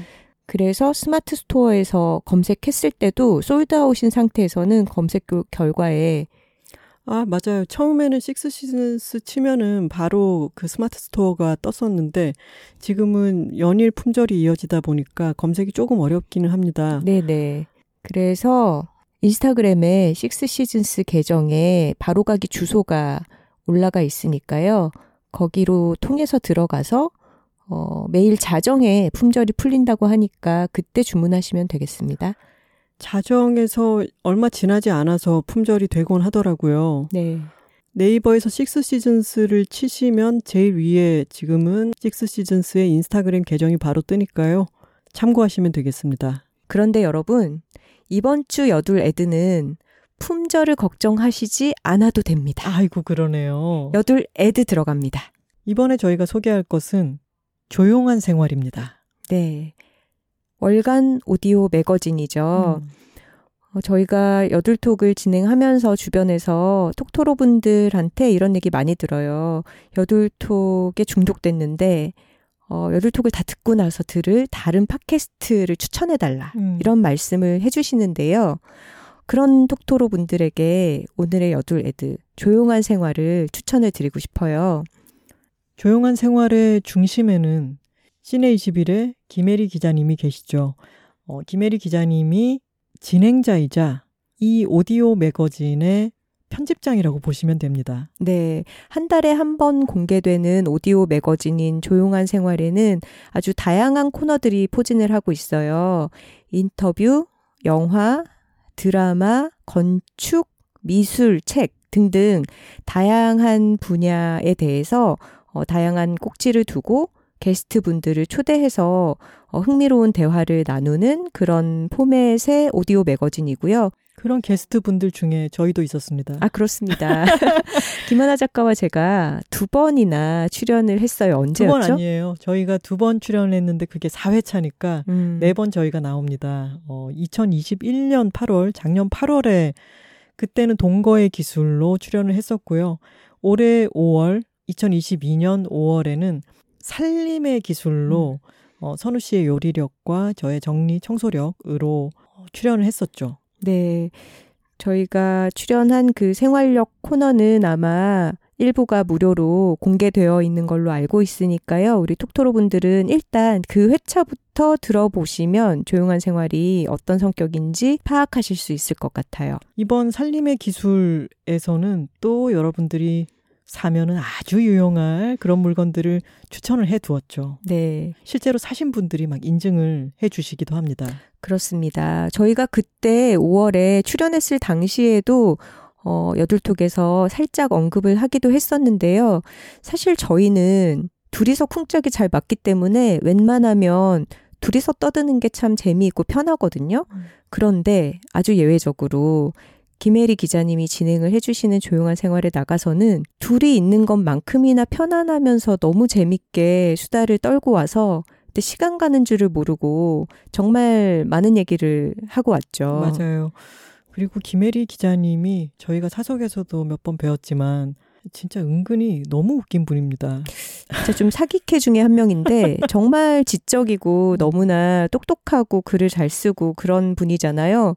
근데 진짜 웃겨요. 어떻게 그게 한 사람에게 공존할 수가 있는지. 그래서 조용한 생활을 들어보면 저도 청취자로서 어, 다양한 코너들을 즐겨 듣는데 듣다 보면 정말 터지는 순간이 많습니다. 근데 그게 좀 말초적인 웃음이라기보다는 되게 진지하고 교양 있으면서도 은근히 웃긴 그런 음. 유머를 좋아하시는 분들은 분명히 조용한 생활이랑 잘 맞으실 거예요. 음, 최근에 김혜리 기자님이 책을 내셨어요. 음. 마음 산책에서 묘사하는 마음이라고 시내 21에 싣기도 했던 글을 손보셔서 어, 영화에 대한 글들이죠. 음. 근데 그 책이 그 이전 책인 나를 보는 당신을 바라보았다가 2017년에 나왔단 말이죠. 어, 좀 텀이 길었죠. 5년 만에 나온 책인 거죠. 네. 그리고 묘사하는 마음의 서문을 읽어보면은 기사를 퇴고에 묶는 책으로는 마지막일 것 같은 예감이 들었다는 부분이 있고요. 어, 사정이 있어 2020년 이후 나는 개봉작 평을 주로 글이 아닌 말을 통해 관객들에게 전했다라고 되어 있습니다. 글을 쓴다는 것은 굉장한 노동력이 들어가는 일이죠. 그렇죠. 말을 하는 것도 물론 노동력이 들어가지만 글은 왜 선우 씨가 이다혜 기자님과 김혜리 기자님이 나누는 대화를 트위터 스페이스를 통해선가 들었다고 했잖아요. 네. 글에 대해서 뭐라고 말씀하셨죠? 오디오 매거진 녹음을 위해서도 글을 쓰긴 쓰지만 그것은 약간 재료 같은 것이고 글은 글 자체로 승부를 봐야 하기 때문에 끝까지 물고 늘어져야 된다 그런 요지의 얘기를 하셨던 것 같아요. 요약해서 말씀드리자면은 이 김혜리 기자님의 교양 있고 웃기는 사람 김혜리 기자님의 훌륭한 글을 만나보는 것은 쉽지 않은 일이다. 몇 년씩이 걸리고 이 것이 글로 완성되어서 나온 것의 아름다움도 분명히 있죠. 하지만 예전에 제가 팟캐스트와 책의 유사성에 대해서 그리고 책을 좋아하는 사람들이 팟캐스트를 좋아하는 부분에 대해서도 말씀을 드렸었잖아요. 김혜리 기자님이 글이 아닌 말로 자신도 이것을 진행하면서 새로운 걸 배우기도 하고 그리고 어떤 것을 생각을 말로써 풀어내기도 하고 하는 것을 들을 때는 이 말로 푸는 것만의 풍요로움이 있습니다. 맞아요. 저희도 팟캐스트를 하면서 느끼는 부분이지만, 어, 글이 압축적으로 정보를 담을 수 있는 반면, 어, 또 놓치게 되는 어떤 뉘앙스라든가, 음. 어떤 어투가 담고 있는 정보 같은 것이 있잖아요. 음. 네, 팟캐스트를 듣다 보면, 어, 훨씬 더 좀 편안하게 또 음. 많은 정보를 받아들일 수 있는 부분이 분명 있죠. 그리고 글을 읽을 때는 자리를 잡고 집중해서 그 글만 봐야겠지만 팟캐스트라고 하는 것의 정말 이점은 내가 운동을 하거나 산책을 하거나 집안일을 하거나 여러 활동을 하면서 귀에 꽂고 들을 수 있다는 점이잖아요. 음, 맞아요. 저는 이 조용한 생활은 유료 컨텐츠잖아요. 음. 한달 구독료가 7,900원. 그리고 외국에서도 결제를 하실 수 있는데 어 미국 달러로는 6.99달러인 것 같아요. 그리고 구독을 하시면은 첫 달은 무료입니다. 음. 자, 7,900원. 책 한 권보다 싸다. 아유, 또 영업, 영업 들어가시네요. 네. 근데 책 한 권은 다 못 읽고 이럴 때도 많죠. 음. 근데 이 조용한 생활도 컨텐츠가 방대해요. 음. 코너가 많고 그 회차마다 길이가 길기 때문에 들을 거리가 아주 풍성하게 생기는 거죠. 맞아요. 오디오 매거진에 이런 표현이 맞는지 모르겠지만 두툼합니다. 왜냐하면 이 오디오 매거진이 정말 잡지 형식으로 표지도 있고요. 음. 그리고 중간중간에 코너들마다 어, 출연하시는 분들의 사진이나 어떤 자료, 이미지 같은 것들도 같이 들어가 있거든요. 저희 사진도 있죠. 네네. 어, 이전에는 정멜멜 작가가 촬영을 음. 했었고, 최근에는 전예슬 작가가 어, 사진 촬영을 해서 볼거리도 놀랍게도 두 분 다 톡토로라는 점. 네, 볼거리도 아주 풍성하고요. 그리고 표지 아주 아름다운 일러스트 표지를 이수지 작가님이 그리고 음. 계십니다. 음. 이 풍성한 컨텐츠들을 사실 한 달 내내 즐길 수가 있고 참 들을 거리가 많아요. 그리고 또 저는 좋은 점이 결제를 하면 어 지난 과거로들도 들을 수가 있거든요. 음. 그래서 어, 이번 달에 다양한 코너들을 순차적으로 듣는 것도 방법이겠지만 구독을 시작하신다면 어, 나랑 좀 성격이 맞는 코너를 하나 정해서 과거로까지 한번 쭉 그 코너를 이어서 들어보시는 것도 방법일 것 같아요. 예전에 팟캐스트가 영미권, 독일 이런 쪽에서는 아주 핫한 미디어이고 어, 그 잠재성이 우리나라에서는 아직 그렇게 많이 개발되지 않은 것 같다 이런 말씀을 드렸는데 저희 여들톡이라든가 등을 통해서 팟캐스트를 듣는 재미를 느끼시는 분들이라면은 팟캐스트 안에도 정말 광대한 가능성이 있고요.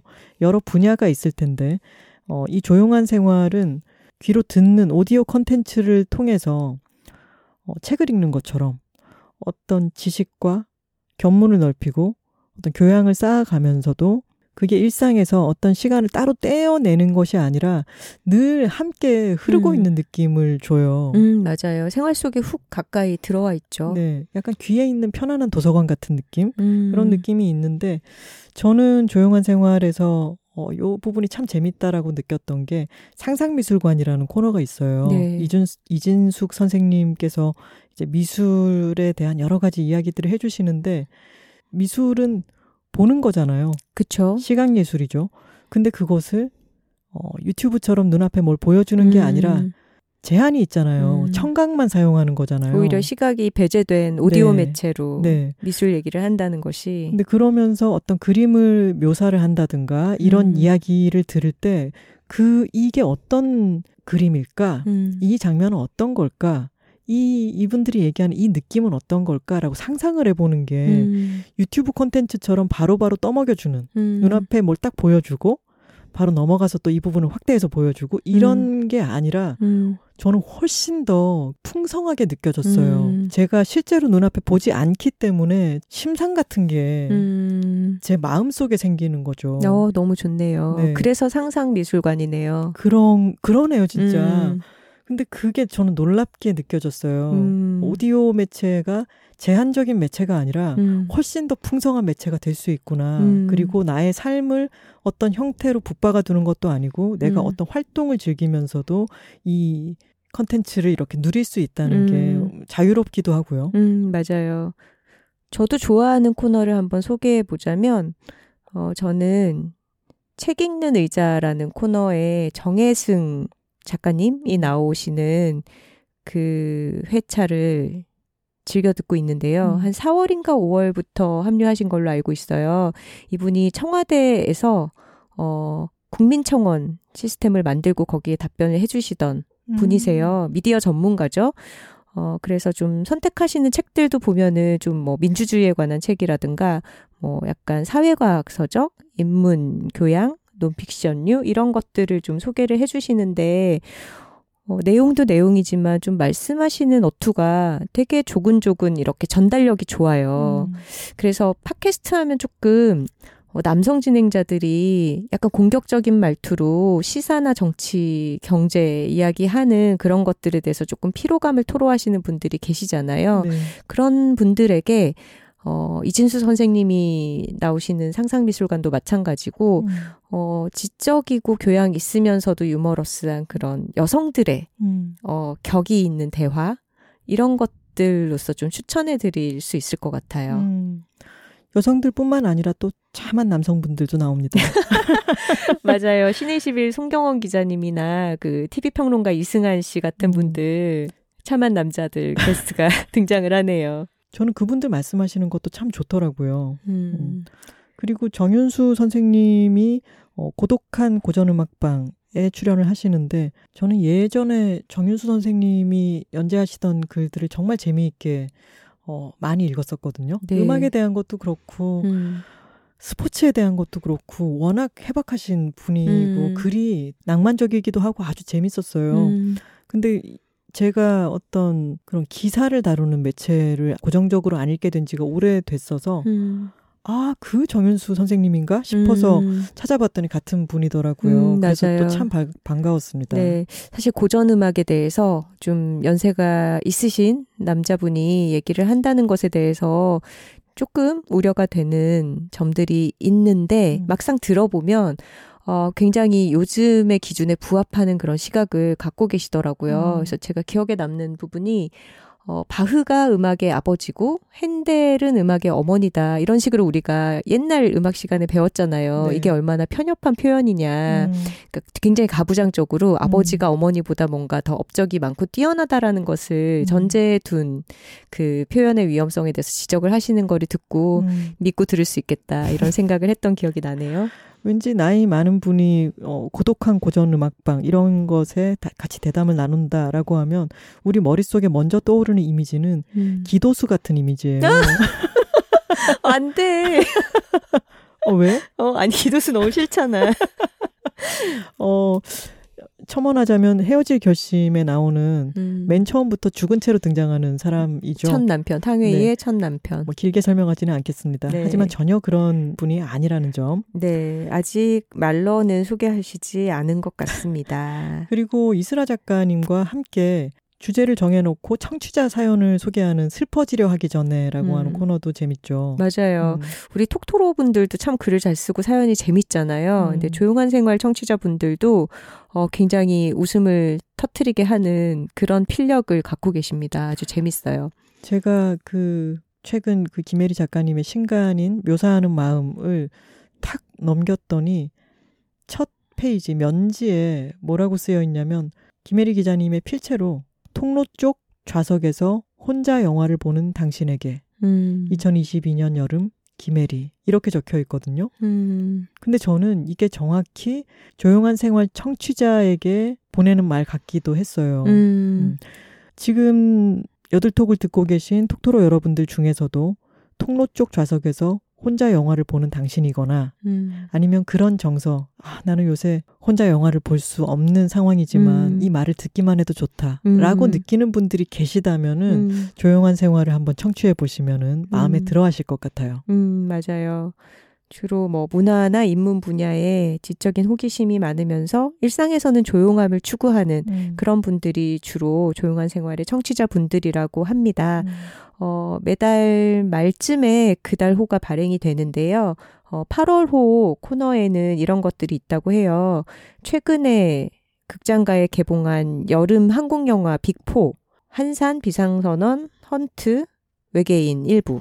어, 이런 영화들을 다루는 극장전 코너가 있고요.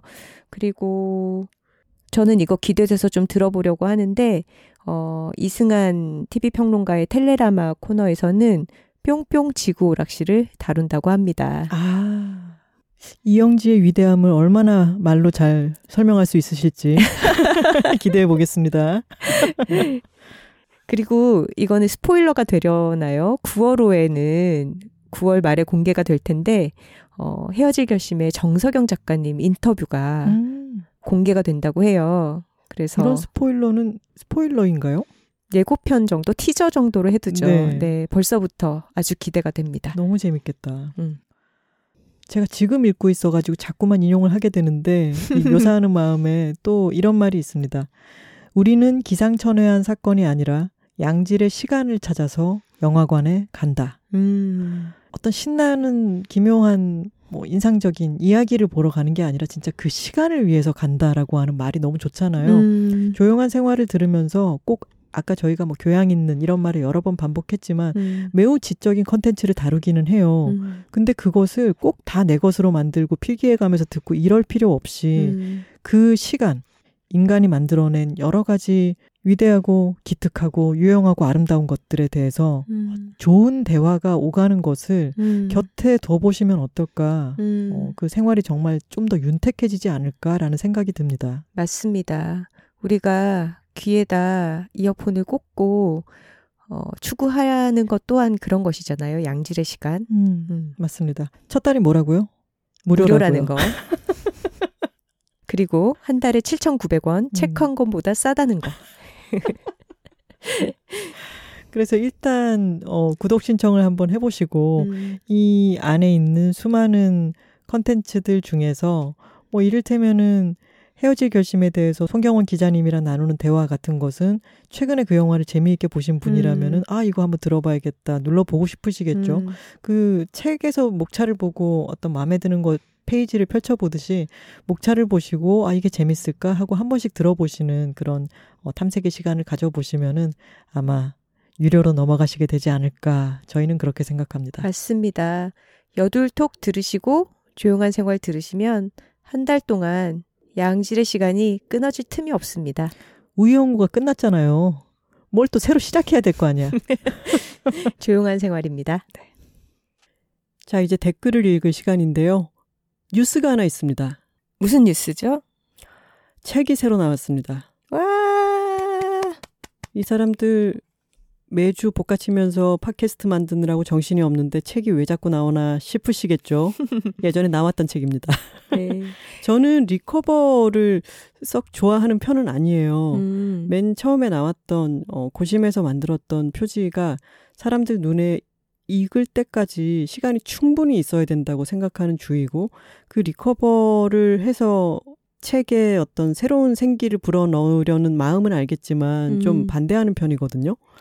하지만 이번 리커버는 너무 예쁘던데요? 맞습니다. 그래서 저는 일말의 후회도 없습니다. 요 책이에요. 아, 진짜 예쁘네요.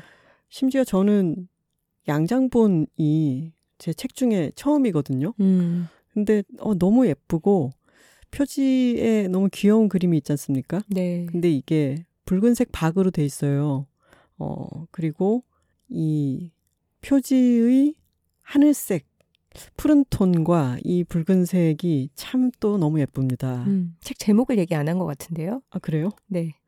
말하기를 말하기입니다. 제목도 얘기를 안 하고.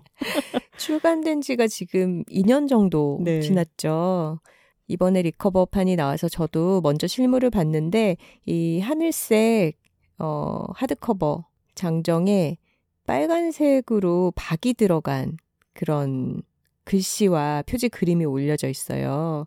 근데 참 한국 책 디자인 중에 조금 보기 어려운 음. 희귀한 그런 스타일인 것 같아요. 좀 레트로한 느낌이지 않나요? 음. 이 말하기를 말하기 원래 표지도 어, 디자인 해주셨고 또 빅토리노트의 디자인을 맡아주셨던 최윤미 디자이너님께서 어, 음. 어, 이렇게 콜라주 배윤영 대표님과 함께 어, 머리를 맞대고 고민해서 이렇게 음. 예쁜 책을 만들어 주셨는데 네. 이거는 알라딘 한정이에요. 음. 그리고 양장본인데다가 친필 사인본입니다. 음. 어, 그 사인을 해서 프린트 한 게 아니고요. 음. 제 손목을 갈아 넣었죠. 아유, 며칠 동안 정말 집에서 석상처럼 앉아서 계속 사인을 하고 있더라고요. 이게 또 빅토리노트 추가 사인본 작업이랑 겹쳐가지고 제가 음. 와 정말 2천 권이 넘는 책을 사인을 하고 있을 무렵이 효도 book talk를 하러 부산에 다니고 있을 때 어, 그리고 매주 매주 2시간 반이 넘는 사투리 특집 이런 거를 편집하고 그러는 사이사이였기 때문에 정말 뼈골이 빠지는 줄 알았습니다. 아유, 관절 괜찮으신가요? 하지만 책 나온 걸 보니까 관절이 괜찮아지더라고요. 음. 네. 뿌듯하죠. 정말 너무 예쁘고 이 책은 여자들이 토크하고 있습니다에 여러 근간이 되는 생각들이 들어있죠. 음. 선우 씨와 제가 함께 이제 말하기라고 하는 게 어떤 것일까라고 생각했던 여러 가지들이 글로 정리돼 있으니까요. 음. 이 말하기를 말하기의 실전편이 바로 여들톡이라고 생각하시면 되고요. 음, 맞아요. 책을 한번 읽어보시고 난 뒤에 여들톡을 매주 들으시면은 저희가 추구하고자 하는 게 어떤 것인지, 저희가 생각하는 양질의 대화라는 게 어떤 것인지, 그에 드는 노력이나 연습은 어떤 방향으로 행하면 될지에 대해서 아마 감을 잡으실 수 있을 것 같습니다. 음, 맞아요. 저희 둘의 활동을 어, 순차적으로 접하지 않고 팟캐스트를 통해서 먼저 저희를 알게 되신 분들도 계실 텐데요. 어, 그런 톡토로 분들에게는 여들톡을 들으면서 어, 느꼈던 여러 가지 것들의 어떤 원류 를 말하기를 말하기 에서 찾으실 수 있을 것 같아요. 그래서 이번에 알라딘 한정 리커버판 한번 만나보시기 바랍니다. 한정판이라서 품절이 되면 더 이상은 구할 수 없는 책입니다. 자, 댓글 소개 시간입니다. 고마워서 그래 대표님이 댓글을 남겨주셨네요. 남편이랑 같이 19화 사투리 특집을 듣는데 1시간 45분쯤에 대구 사연에 나오는 몇 코스, 경상도에서만 쓴다는 말. 저는 몇 호선이라고 알아들었는데 남편이 선어 정거장이라고 해석해 줬어요. 둘이 배꼽 잡고 웃었습니다. 왜 못 알아듣냐고. 저희 부부는 공통 취미가 전혀 없었는데 여돌톡이라는 공통점이 생기고 대화가 늘었습니다. 하셨네요. 그 몇 코스 더 가면 있다. 뭐 이런 얘기가 정거장을 뜻하는 거죠. 그리고 그 광안 김리사님께서 이런 댓글도 달아주셨어요. 아니 코스가 사투리였다고요? 영어가 아니고요.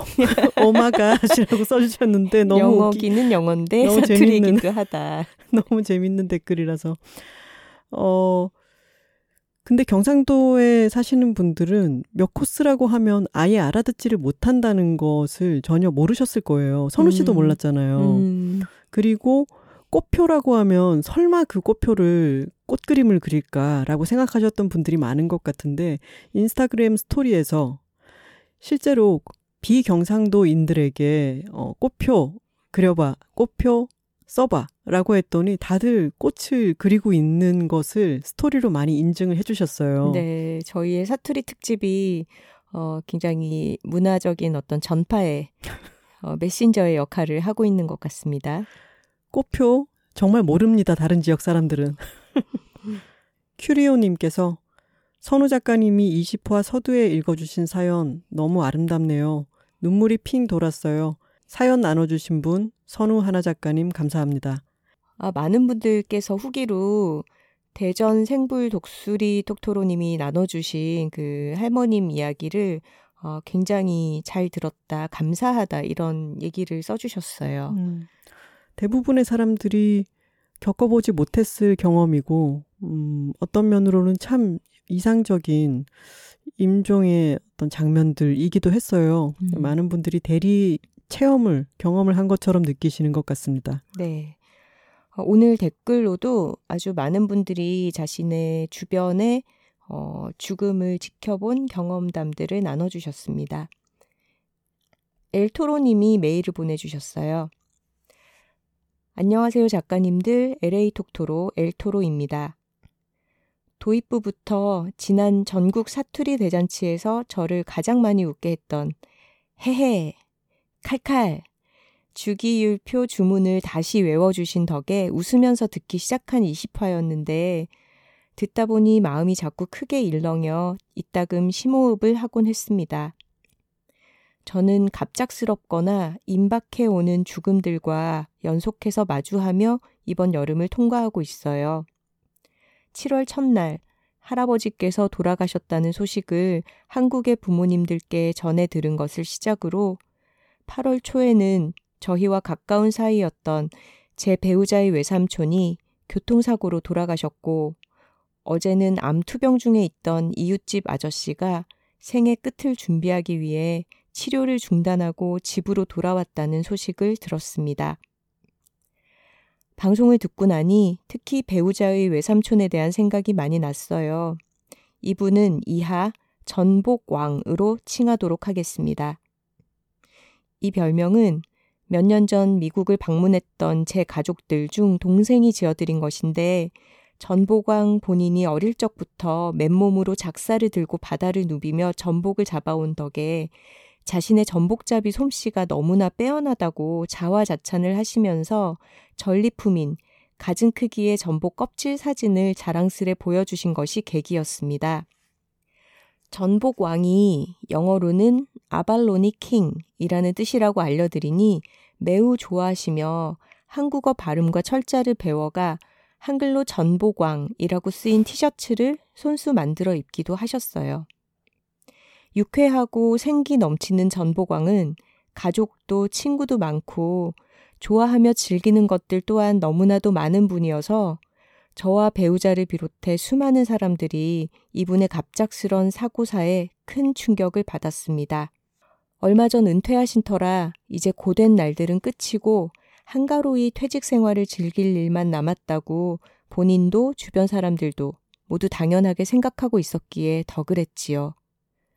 제가 전보관과 마지막으로 만난 때는 할아버지가 돌아가신 날로부터 2주 뒤였는데 살아있는 식물들로 정성껏 만든 추모 꽃바구니를 제게 건네며 할아버지의 죽음을 진심으로 애도한다고 그리고 할아버지와 보낸 뜻깊은 시간을 평생 소중히 기억하겠다고 다정히 말해 주셨습니다. 미국을 방문해 전보광을 만난 제 가족들 중에는 할아버지도 계셨거든요. 그리고 꽃바구니를 받았던 날로부터 정확히 2주 뒤, 저는 전보광의 사고 소식을 들었어요. 망연한 마음을 아는 채 들어온 방에서 추모 꽃바구니를 보며 할아버지와 전보광을 동시에 떠올리고는 이건 너무 이상한 일이라는 생각을 한참 하다가 눈물을 쏟았습니다. 할아버지를 기리기 위해 꽃바구니를 만들던 전보광은 제가 머지않아 그걸 바라보며 그의 죽음에 대해 생각하리라고는 꿈에도 상상하지 못하셨겠지요. 우리가 미리 알 수 있는 것은 아무것도 없고 삶은 그 커다란 불확실성 속에서 언제든 깨질 수 있는 약하고 섬세한 것이라 더욱 아름답고 귀하다는 사실을 새삼 실감하는 요즘입니다. 창밖으로 보이는 빨간 꽃이 할머니라던 조현철 배우의 말을 떠올리며 추모 꽃바구니 속의 식물들이 전보관과 할아버지가 아닐 것도 없다는 마음으로 시들지 않게 잘 가꾸려고 해요. 저는 사후 세계를 믿는 편은 아니지만 전보관과 할아버지가 어딘가에서 또 만나 소통하고 계실지 모른다는 생각을 하면 기분이 좋아집니다. 전보광은 하고 싶은 일은 가급적 당장 해야 하며 애정을 표현하는 데에는 결코 넘침이 없다는 신조를 가진 분이라 자주 커다란 잔치를 벌여 사람들을 초대하곤 했는데 정말 어울리게도 그분의 장례는 다가오는 그의 생일날 전복왕의 집에서 성대한 생일 잔치처럼 치러질 예정입니다. 미국에서는 고인의 시신이 안치된 교회나 장례식장에서 formal한 장례식을 치른 이후 입관식 그리고 memorial service라고 불리는 추도식으로 이어가는 흐름이 일반적이지만 이번 전보광의 장례와 같이 고인이나 유가족의 의지에 따라 추도식 대신 Celebration of Life라는 명칭의 행사를 치르는 경우도 있습니다. 고인의 죽음을 애도하기보다는 그가 살았던 삶을 기념하고 그의 생전에 함께 쌓은 추억에 대해 이야기하는 말하자면 생의 찬미를 나누는 장이지요. 참석한 사람들은 검은 옷 대신 좋아하는 다양한 색깔의 옷을 입고요. 고인을 사랑한 사람들이 모여 그의 지난 생을 찬미할 그날, 저는 꽃무늬가 잔뜩 들어간 옷을 입고 찾아가 그는 우리의 전보광이었다는 이야기를 해주려 합니다. 전보광을 아버지처럼 따랐던 제 배우자는 상심한 마음을 추스른 뒤 낚시를 사랑했던 전보광을 기리기 위해 틈이 날 때마다 고인의 친인척, 친구들과 만나 낚시 여행을 떠나고 있습니다. 하도 자주 가는 데다 무척 신나 보여서 이쯤 되니 애도는 살짝 뒷전이고 그냥 낚시를 많이 하고 싶은 게 아닐까도 싶지만 전보광이라면 조카가 그를 변명 삼아서라도 낚시를 양껏 즐기기를 바랄 것 같아요. 애도는 충분하게, 일상은 꿋꿋하게. 오늘 저녁에는 근처 H마트에 가서 울지 않고 깡깡한 비비빅을 사와 집에서 수평 자세로 누워 깨물어 먹으며 꿋꿋하게 더위를 식혀야겠어요. 벌써 20주째 늘 같은 자리에서 때로는 웃음을, 때로는 위안을 주셔서 감사합니다. 엘토로 올림. 하... 일단 미국 사람에게 전보광이라고 하는 터무니없는 이름이 너무 재밌잖아요. 티셔츠까지 만들어서 입으셨다고도 하고요. 네, 이분이 어 이분의 어떤 활기 넘치고 사랑을 나눠주는 유쾌한 이런 성품을 전에 듣고 음. 세상에 이런 사람이 있구나. 근데 그 사람이 갑작스럽게 떠났구나 음. 하고 우리가 알게 되는 거잖아요. 음. 근데 너무 안타까운 동시에 어 이분이 계셨다는 게 멀리 있는 우리에게는 또 참 그 사실 자체로 너무 좋아요. 음. 어, 이분이 생전에 많은 사랑을 나눠주고 사랑을 받고 주변에 있는 사람들과 아주 즐거운 추억을 많이 만들며 살아가셨던 분이구나라고 하는 이야기를 전해 들으면서 엘토로님께서 말씀하신 것처럼 꽃바구니를 보면서 할아버지와 전보광이 이 꽃바구니가 아닐 것도 없다라는 말씀도 음. 너무 인상적이었습니다. 네. 그리고 이 Celebration of Life라는 행사의 음. 모습이 참 부럽네요. 음. 이게 고인의 유지를 받든다라는 말이 막 그렇게까지 심각하게 해석되는 게 아니라 음. 정말로 삶을 즐기고 주변 사람들에게 애정을 쏟으면서 살았던 그런 사람이 떠났을 때 그 사람이 좋아하던 것들, 그 사람 다운 어떤 모습, 이런 것으로 어, 그를 기억하면서 기리면서 같이 즐겁게 기억할 수 있다라는 게 이런 형식 자체가 참 부럽다는 생각이 들고요. 어, 나중에 제가 떠났을 때도 이 전보광 님처럼 기억이 되면 좋겠다. 그런 생각도 들어요. 음. 묵고제비 기억식으로 해주세요. 그럴 때는 제 친구들이 모여서 제가 좋아했던 음식을 나눠 먹으면서 얘기를 나누고 그렇게 기억되면 참 좋겠네요. 음, 저도 친구들이 제가 떠나고 계속 만나거나 기릴 필요는 없지만 떠난 다음 해 정도에는 만나서 맥주 한 잔씩들 하며 저의 여러 술자리 만행들에 대해서 비난하며 그런 정도의 시간을 가질 수 있다면 좋지 않을까 생각합니다. 음. 안젤루님께서 중요한 주제로 이야기해 주셔서 고맙습니다.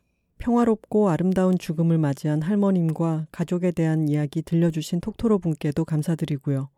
일단 연명 의료가 병원에 돈 되는 건 전혀 아님을 말씀드립니다. 많은 병원에서 가급적 무의미한 연명 치료는 받지 않고 편안한 죽음을 맞이할 수 있도록 호스피스 진료를 제공하고 사전 의향서 작성을 미리 하시도록 말씀드리고 있습니다. 자신의 의사 표현을 제대로 할 수 없을 때 미리 의료적 결정을 해놓는 것을 사전 의향서라고 하고 2018년 연명의료법이 적용되면서 법적 효력을 갖습니다. 저도 중학생 때 아버지를 병으로 잃어서 이런 상황에 대한 생각을 많이 하게 되었고 어머니와 저는 사전 의향서를 미리 작성하여 등록해 놓았습니다. 가까운 국민건강보험공단이나 보건소에서 상담 후 작성 가능하십니다. 아, 이거 참 너무 실제적으로 도움이 음. 되는 그런 정보네요. 네, 맞아요. 그리고 안젤루님에 이어서 어, 이거저거 님도 의료계에 종사하시는 당사자로서 또 코멘트를 남겨주셨습니다. 조금은 나이가 있는 저는 꽤 오래 그리고 아직도 간호사로 일하고 있습니다. 지금은 직접 환자를 간호하고 있지는 않지만 신규 때부터 10년이 넘게 중환자실 간호사로 일했습니다. 간호대에서 공부하는 동안 내내 다른 사람의 인생을 들여다 봐야 하는 것이 많이 힘들었었는데 중환자실에서 근무하는 동안 폭풍우가 몰아치는 벌판에 서 있는 사람들을 바라보기만 하는 것은 아닌가 하는 생각에 내내 고민을 하였습니다. 소중한 사람들이 고통을 겪고 죽음을 맞이하고 가족의 역동이 요동치는 모습들을 보면서 만약 나라면 어떤 모습이 좋을까 하는 생각을 했었습니다. 중환자실에서 근무하게 되는 신규 간호사들은 대부분 이러한 과정을 통해 죽음이란 얼마나 가까운지 알게 되지만 또 그것이 얼마나 힘든 일인지도 알게 됩니다. 창밖의 폭풍을 바라보면서 힘들다고만 생각했는데 그 과정을 통해 성장해왔다는 사실은 참 많이 늦게 깨달았습니다. 신규 간호사를 교육하면서 가끔 했던 말이 있습니다. 아침 드라마의 내용이 말도 안 된다고 생각하겠지만 중환자실에서 혹은 상급 종합병원에서는 그보다 더 말도 안 되는 일이 일어나고 그것을 목격하는 사람이 될 수 있다는 것을요. 형제 중 한 사람만 성공한 것을 알게 되자 죽어가는 사람의 인공 기도를 빼달라고 하는 사람들. 그것을 빼는 것은 곧 죽음이라는 사실을 설명했음에도 불구하고요. 죽음을 앞두고 의식이 없는 아버지의 예금 때문에 은행원을 면회시켜 달라고 하는 아들. 중환자실은 가족이 아니면 면회가 안 됩니다. 그렇게 돈 앞에서 얼마나 사람이 치사해질 수 있는지 보는 일들도 많습니다. 죽음은 적응하기 어려운 사실이고 심폐소생술을 시행하는 간호사들은 익숙하게 몸은 움직이지만 몹시 떨고 있는 경우가 많습니다. 죽어가는 사람이 맺게 되는 마지막 사회적 인간관계가 의료진이고 그 중에서 간호사일 가능성이 많습니다. 가족들이 이 과정을 잘 넘어갈 수 있도록 할 수 있는 한 최대로 죽음을 맞이하는 사람이 삶의 마지막 단계를 잘 넘어갈 수 있도록 지켜줄 수 있는 그런 일들이 얼마나 가치 있는지 알고 있고 그 과정에 작고 따뜻한 손이었으면 했었습니다. 죽음을 바라보는 사람도 있다는 생각에 쓰기 시작했는데 길어졌네요. 품격 있는 말하기를 늘 배웁니다. 감사합니다. 하셨습니다. 참 의료진들의 입장에 대해서 별로 생각해 본 적이 없죠.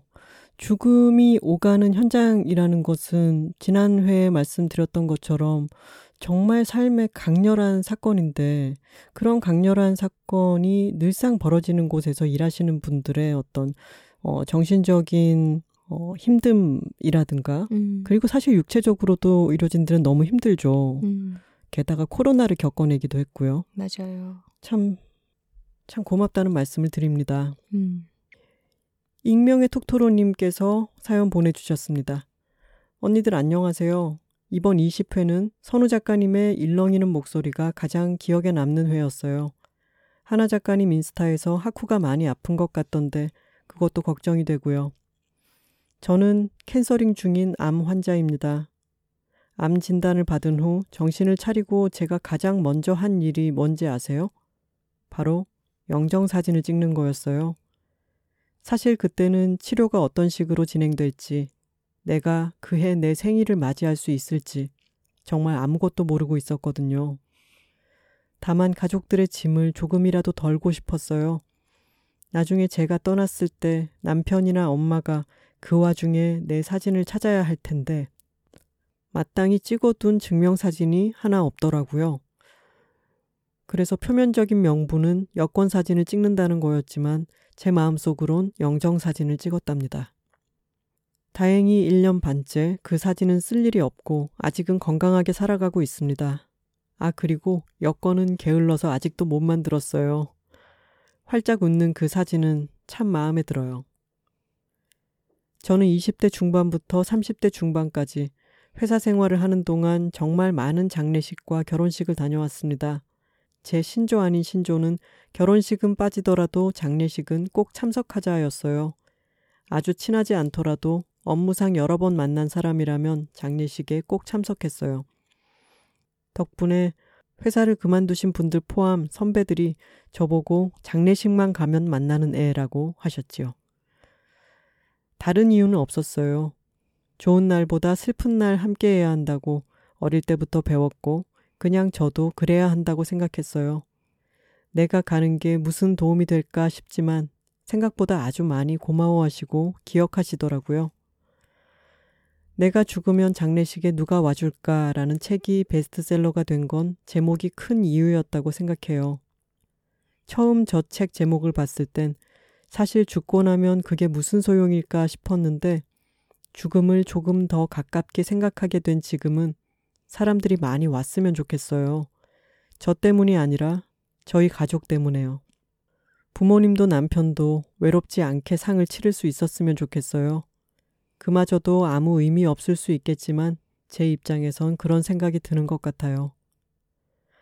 하지만 죽음은 아직 생각하지 않으려고 해요. 전 딱히 버킷리스트도 없고 조금이라도 건강할 때 여행을 많이 다녀야겠다거나 그런 생각도 하지 않아요. 그냥 더 많은 하루하루를 평범하게 보내는 게 좋은 것 같아요, 저는. 생각해보면 제가 자꾸 현실을 회피하려는 것일 수도 있는데, 그럼 또 어떤가요? 버킷리스트로 특별함을 채우는 것보단 평범하지만 주어진 내 일상을 살아가는 게 제 삶을 100%에 가깝게 사는 것이라고 생각해요. 여전히 대출을 걱정하며 일도 하고, 괄호 열고 많이 줄였지만, 아이를 가르치고 혼내고 먹이고 입히고 하루라도 더 오래 제 몫을 완전히 하고 싶어요. 특별하지 않아도 아이의 일상 속에 오래 많은 시간 머물고 싶어요. 음.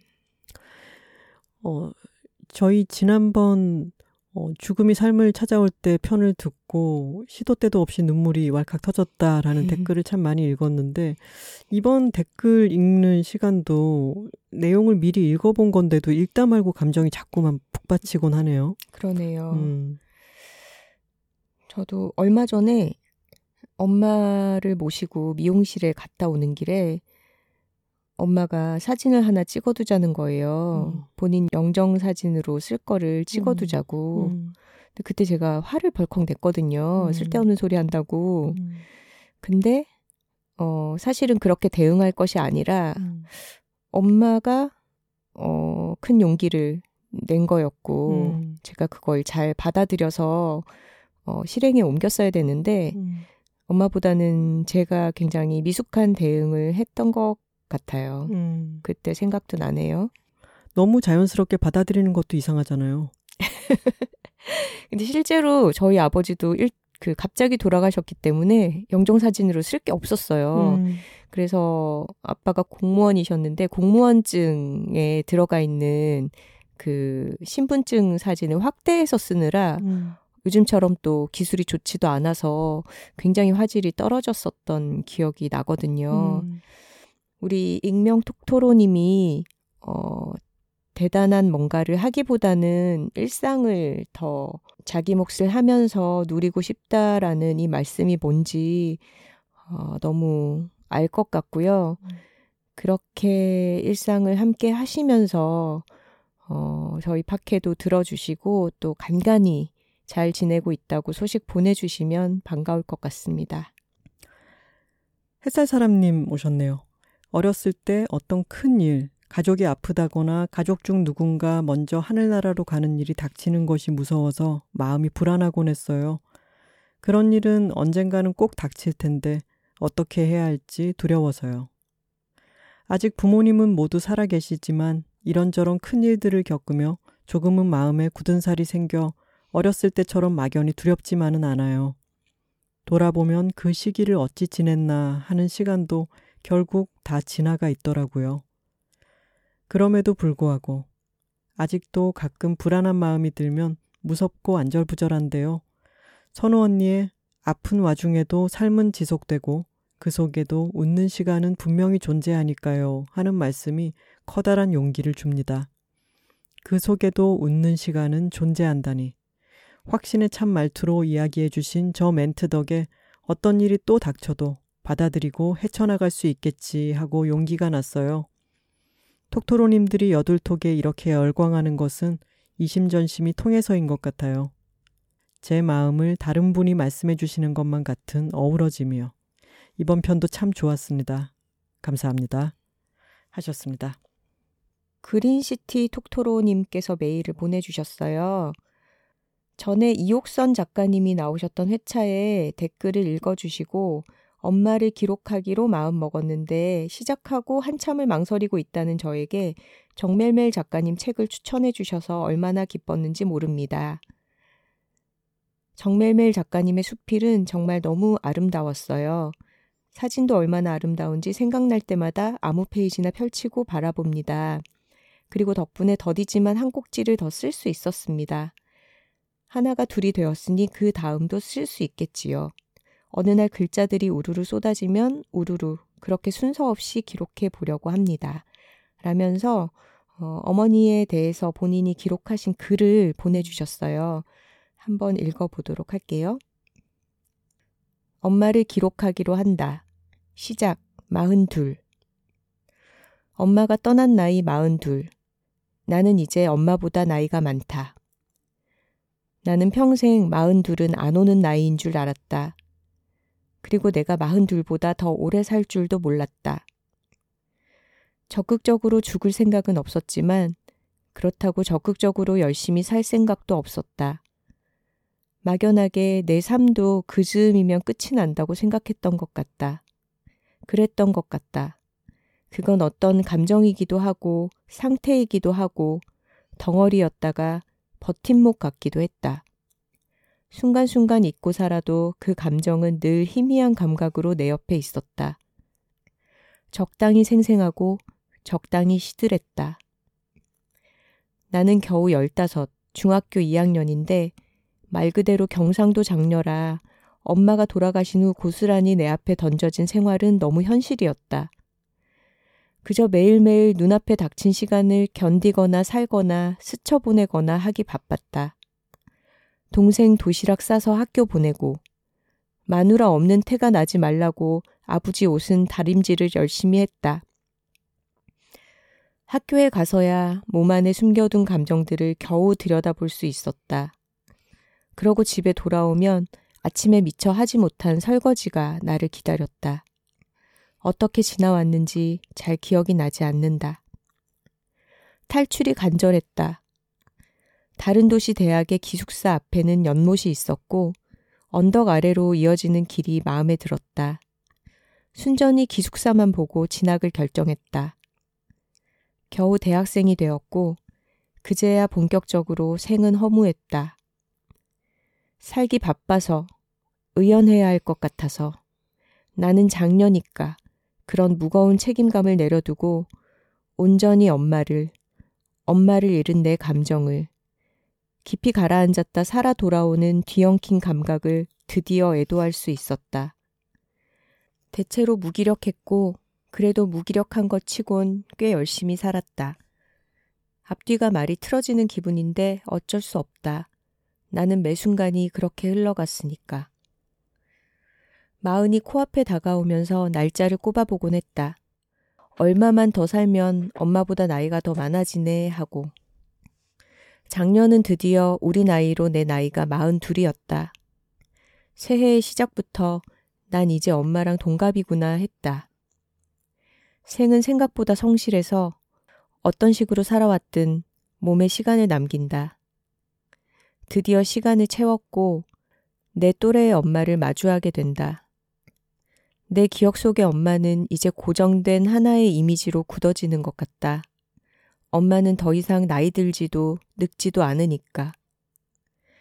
내가 마흔 둘이 되고 보니 마흔 둘은 그냥 마흔 둘이었다. 나는 결혼도 안 했고 자식도 없는데 그냥 나 하나 거두고 사는 것도 이렇게 매일이 고단한데 마흔 둘의 엄마는 중학생, 초등학생 두 아이의 엄마였다. 그냥 살아도 마흔 둘인데 자식이 둘이니 그 마흔 둘은 얼마나 고단했을까. 나는 매일 야금야금 하루씩 엄마의 나이로 가고 있었다. 그리고 가을 엄마의 기제사를 지낸 다음 날 나는 이제 엄마보다 하루 더 나이가 많구나 자각했다. 무덤덤하게 생각을 떠올리고 제 길을 닦다 조금 울었다. 태어난 날은 아무 의미가 없다. 나는 엄마에게서 왔으니까. 세포일 때부터 엄마 몸 안에서 머물렀으니까 그저 엄마에게서 분리되어 세상에 온 날이지 나는 엄마 안에서 내내 있었으니까. 엄마의 마지막만이 생과 사의 분기점이고 우리의 이별이고 내가 엄마보다 하루 더 사는 감각의 시작이다. 기억은 몇 가지 강렬한 것들을 두고 자꾸 사라져 간다. 희미하게 기억하다 모두 다 사라져 버릴 것 같다. 더 늦기 전에 엄마를 기록해야지 생각을 한다. 마음이 바쁜데 말처럼 쉽지는 않다.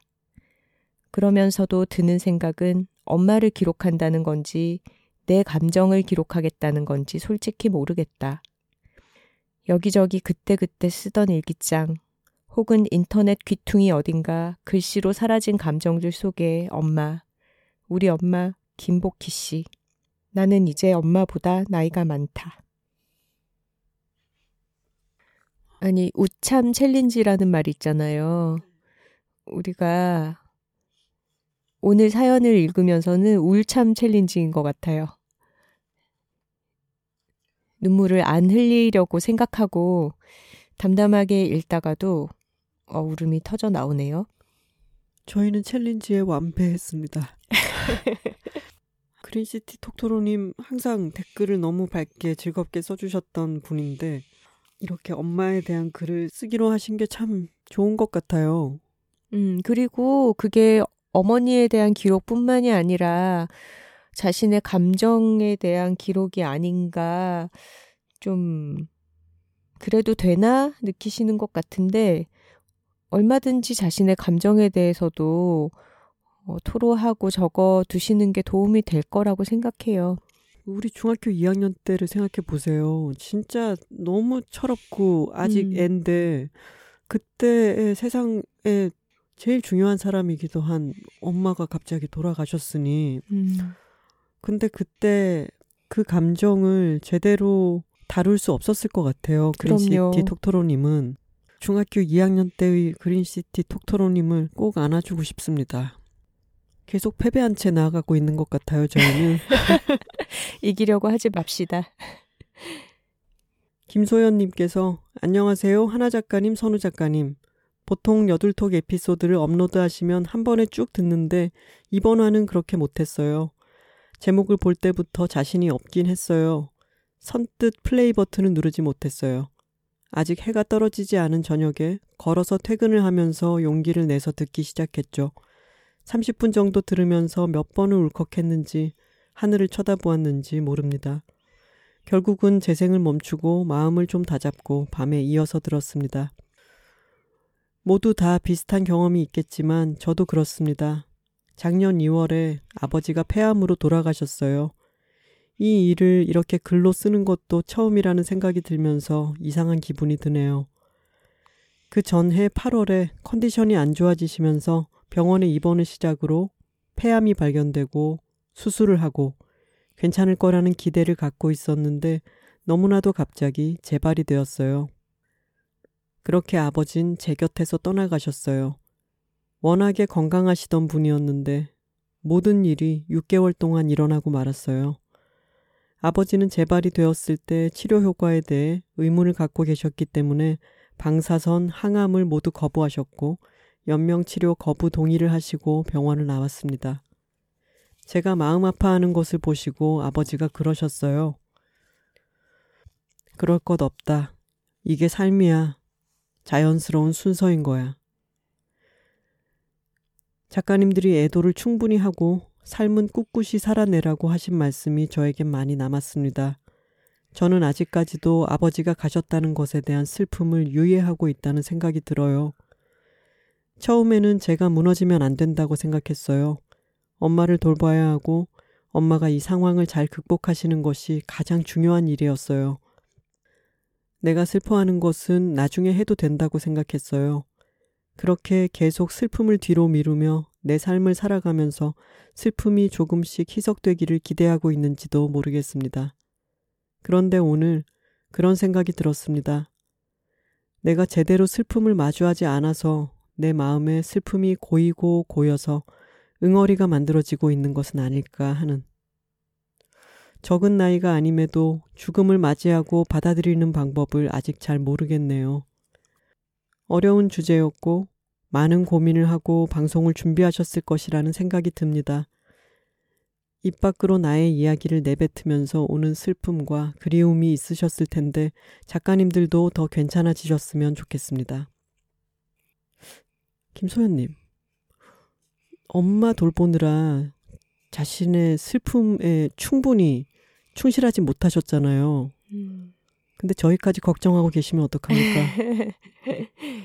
충분히 슬퍼해야 하는 것 같습니다. 어떤 네. 시기에는.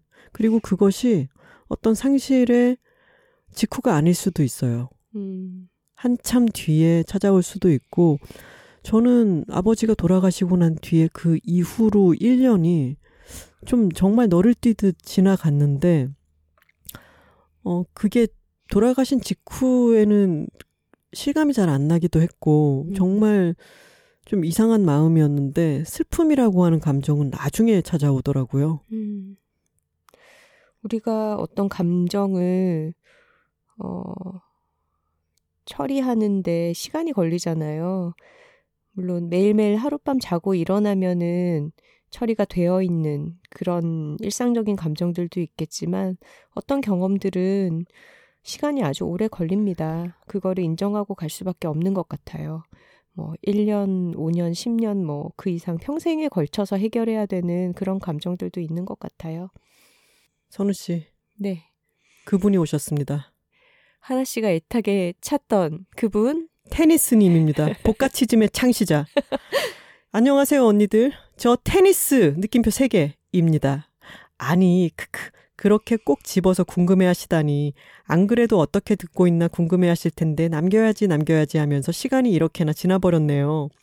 방송을 매회 여러 번 반복해 잘 듣고 있었어요. 처음 제 리뷰를 이야기하실 때는 신기하고 반갑고 또 한편으로는 좀 쑥스럽기도 해서 글을 남기지 못했고요. 괄호 열고 사실 처음에는 리뷰 적는 곳을 못 찾음. 이게 그렇다면서요. iTunes 팟캐스트에 댓글을 다셨던 건데 음. 거기는 두 번 달 수가 없다면서요. 네, 먼저 작성했던 리뷰를 지우고 새로 써야 되는 걸로 음. 알고 있어요. 그래서 이번에는 메일을 보내셨더라고요. 네. 거의 매회 뽀까치는 이야기가 나올 때마다 어머나 깜짝이야 내 이야기가 방송에서 나와 하면서 기쁘게 듣고 있었어요. 정말 매회지 않나요? 그러니까요.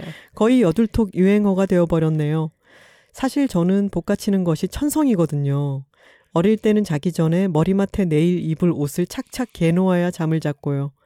지금도 처음 가는 장소를 갈 때 지도 앱을 계속 본다던가 샤워나 음식을 하기 전에 청소가 깨끗하게 되어 있지 않으면 청소부터 하고 해야만 하는 강박이 있어요.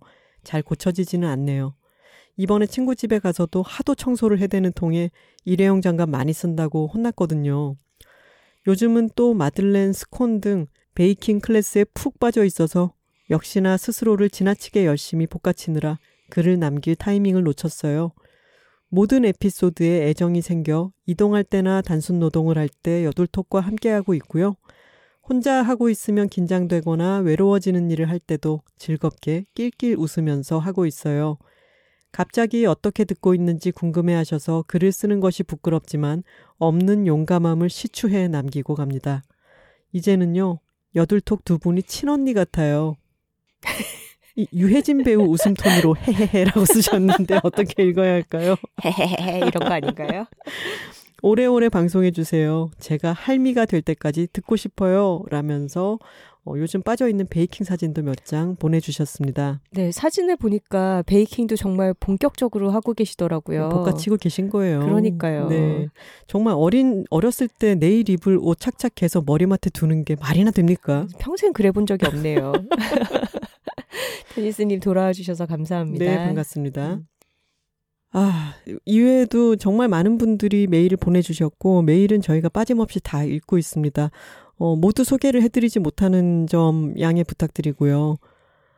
음, 죽음에 대한 여러 이야기를 이렇게 메일로 보내서 저희에게 전해주시고 또 어, 본인이 스스로 글을 쓰시면서 어떤 감정이 비로소 봐지기도 하는 것 같아요. 음, 음. 맞아요.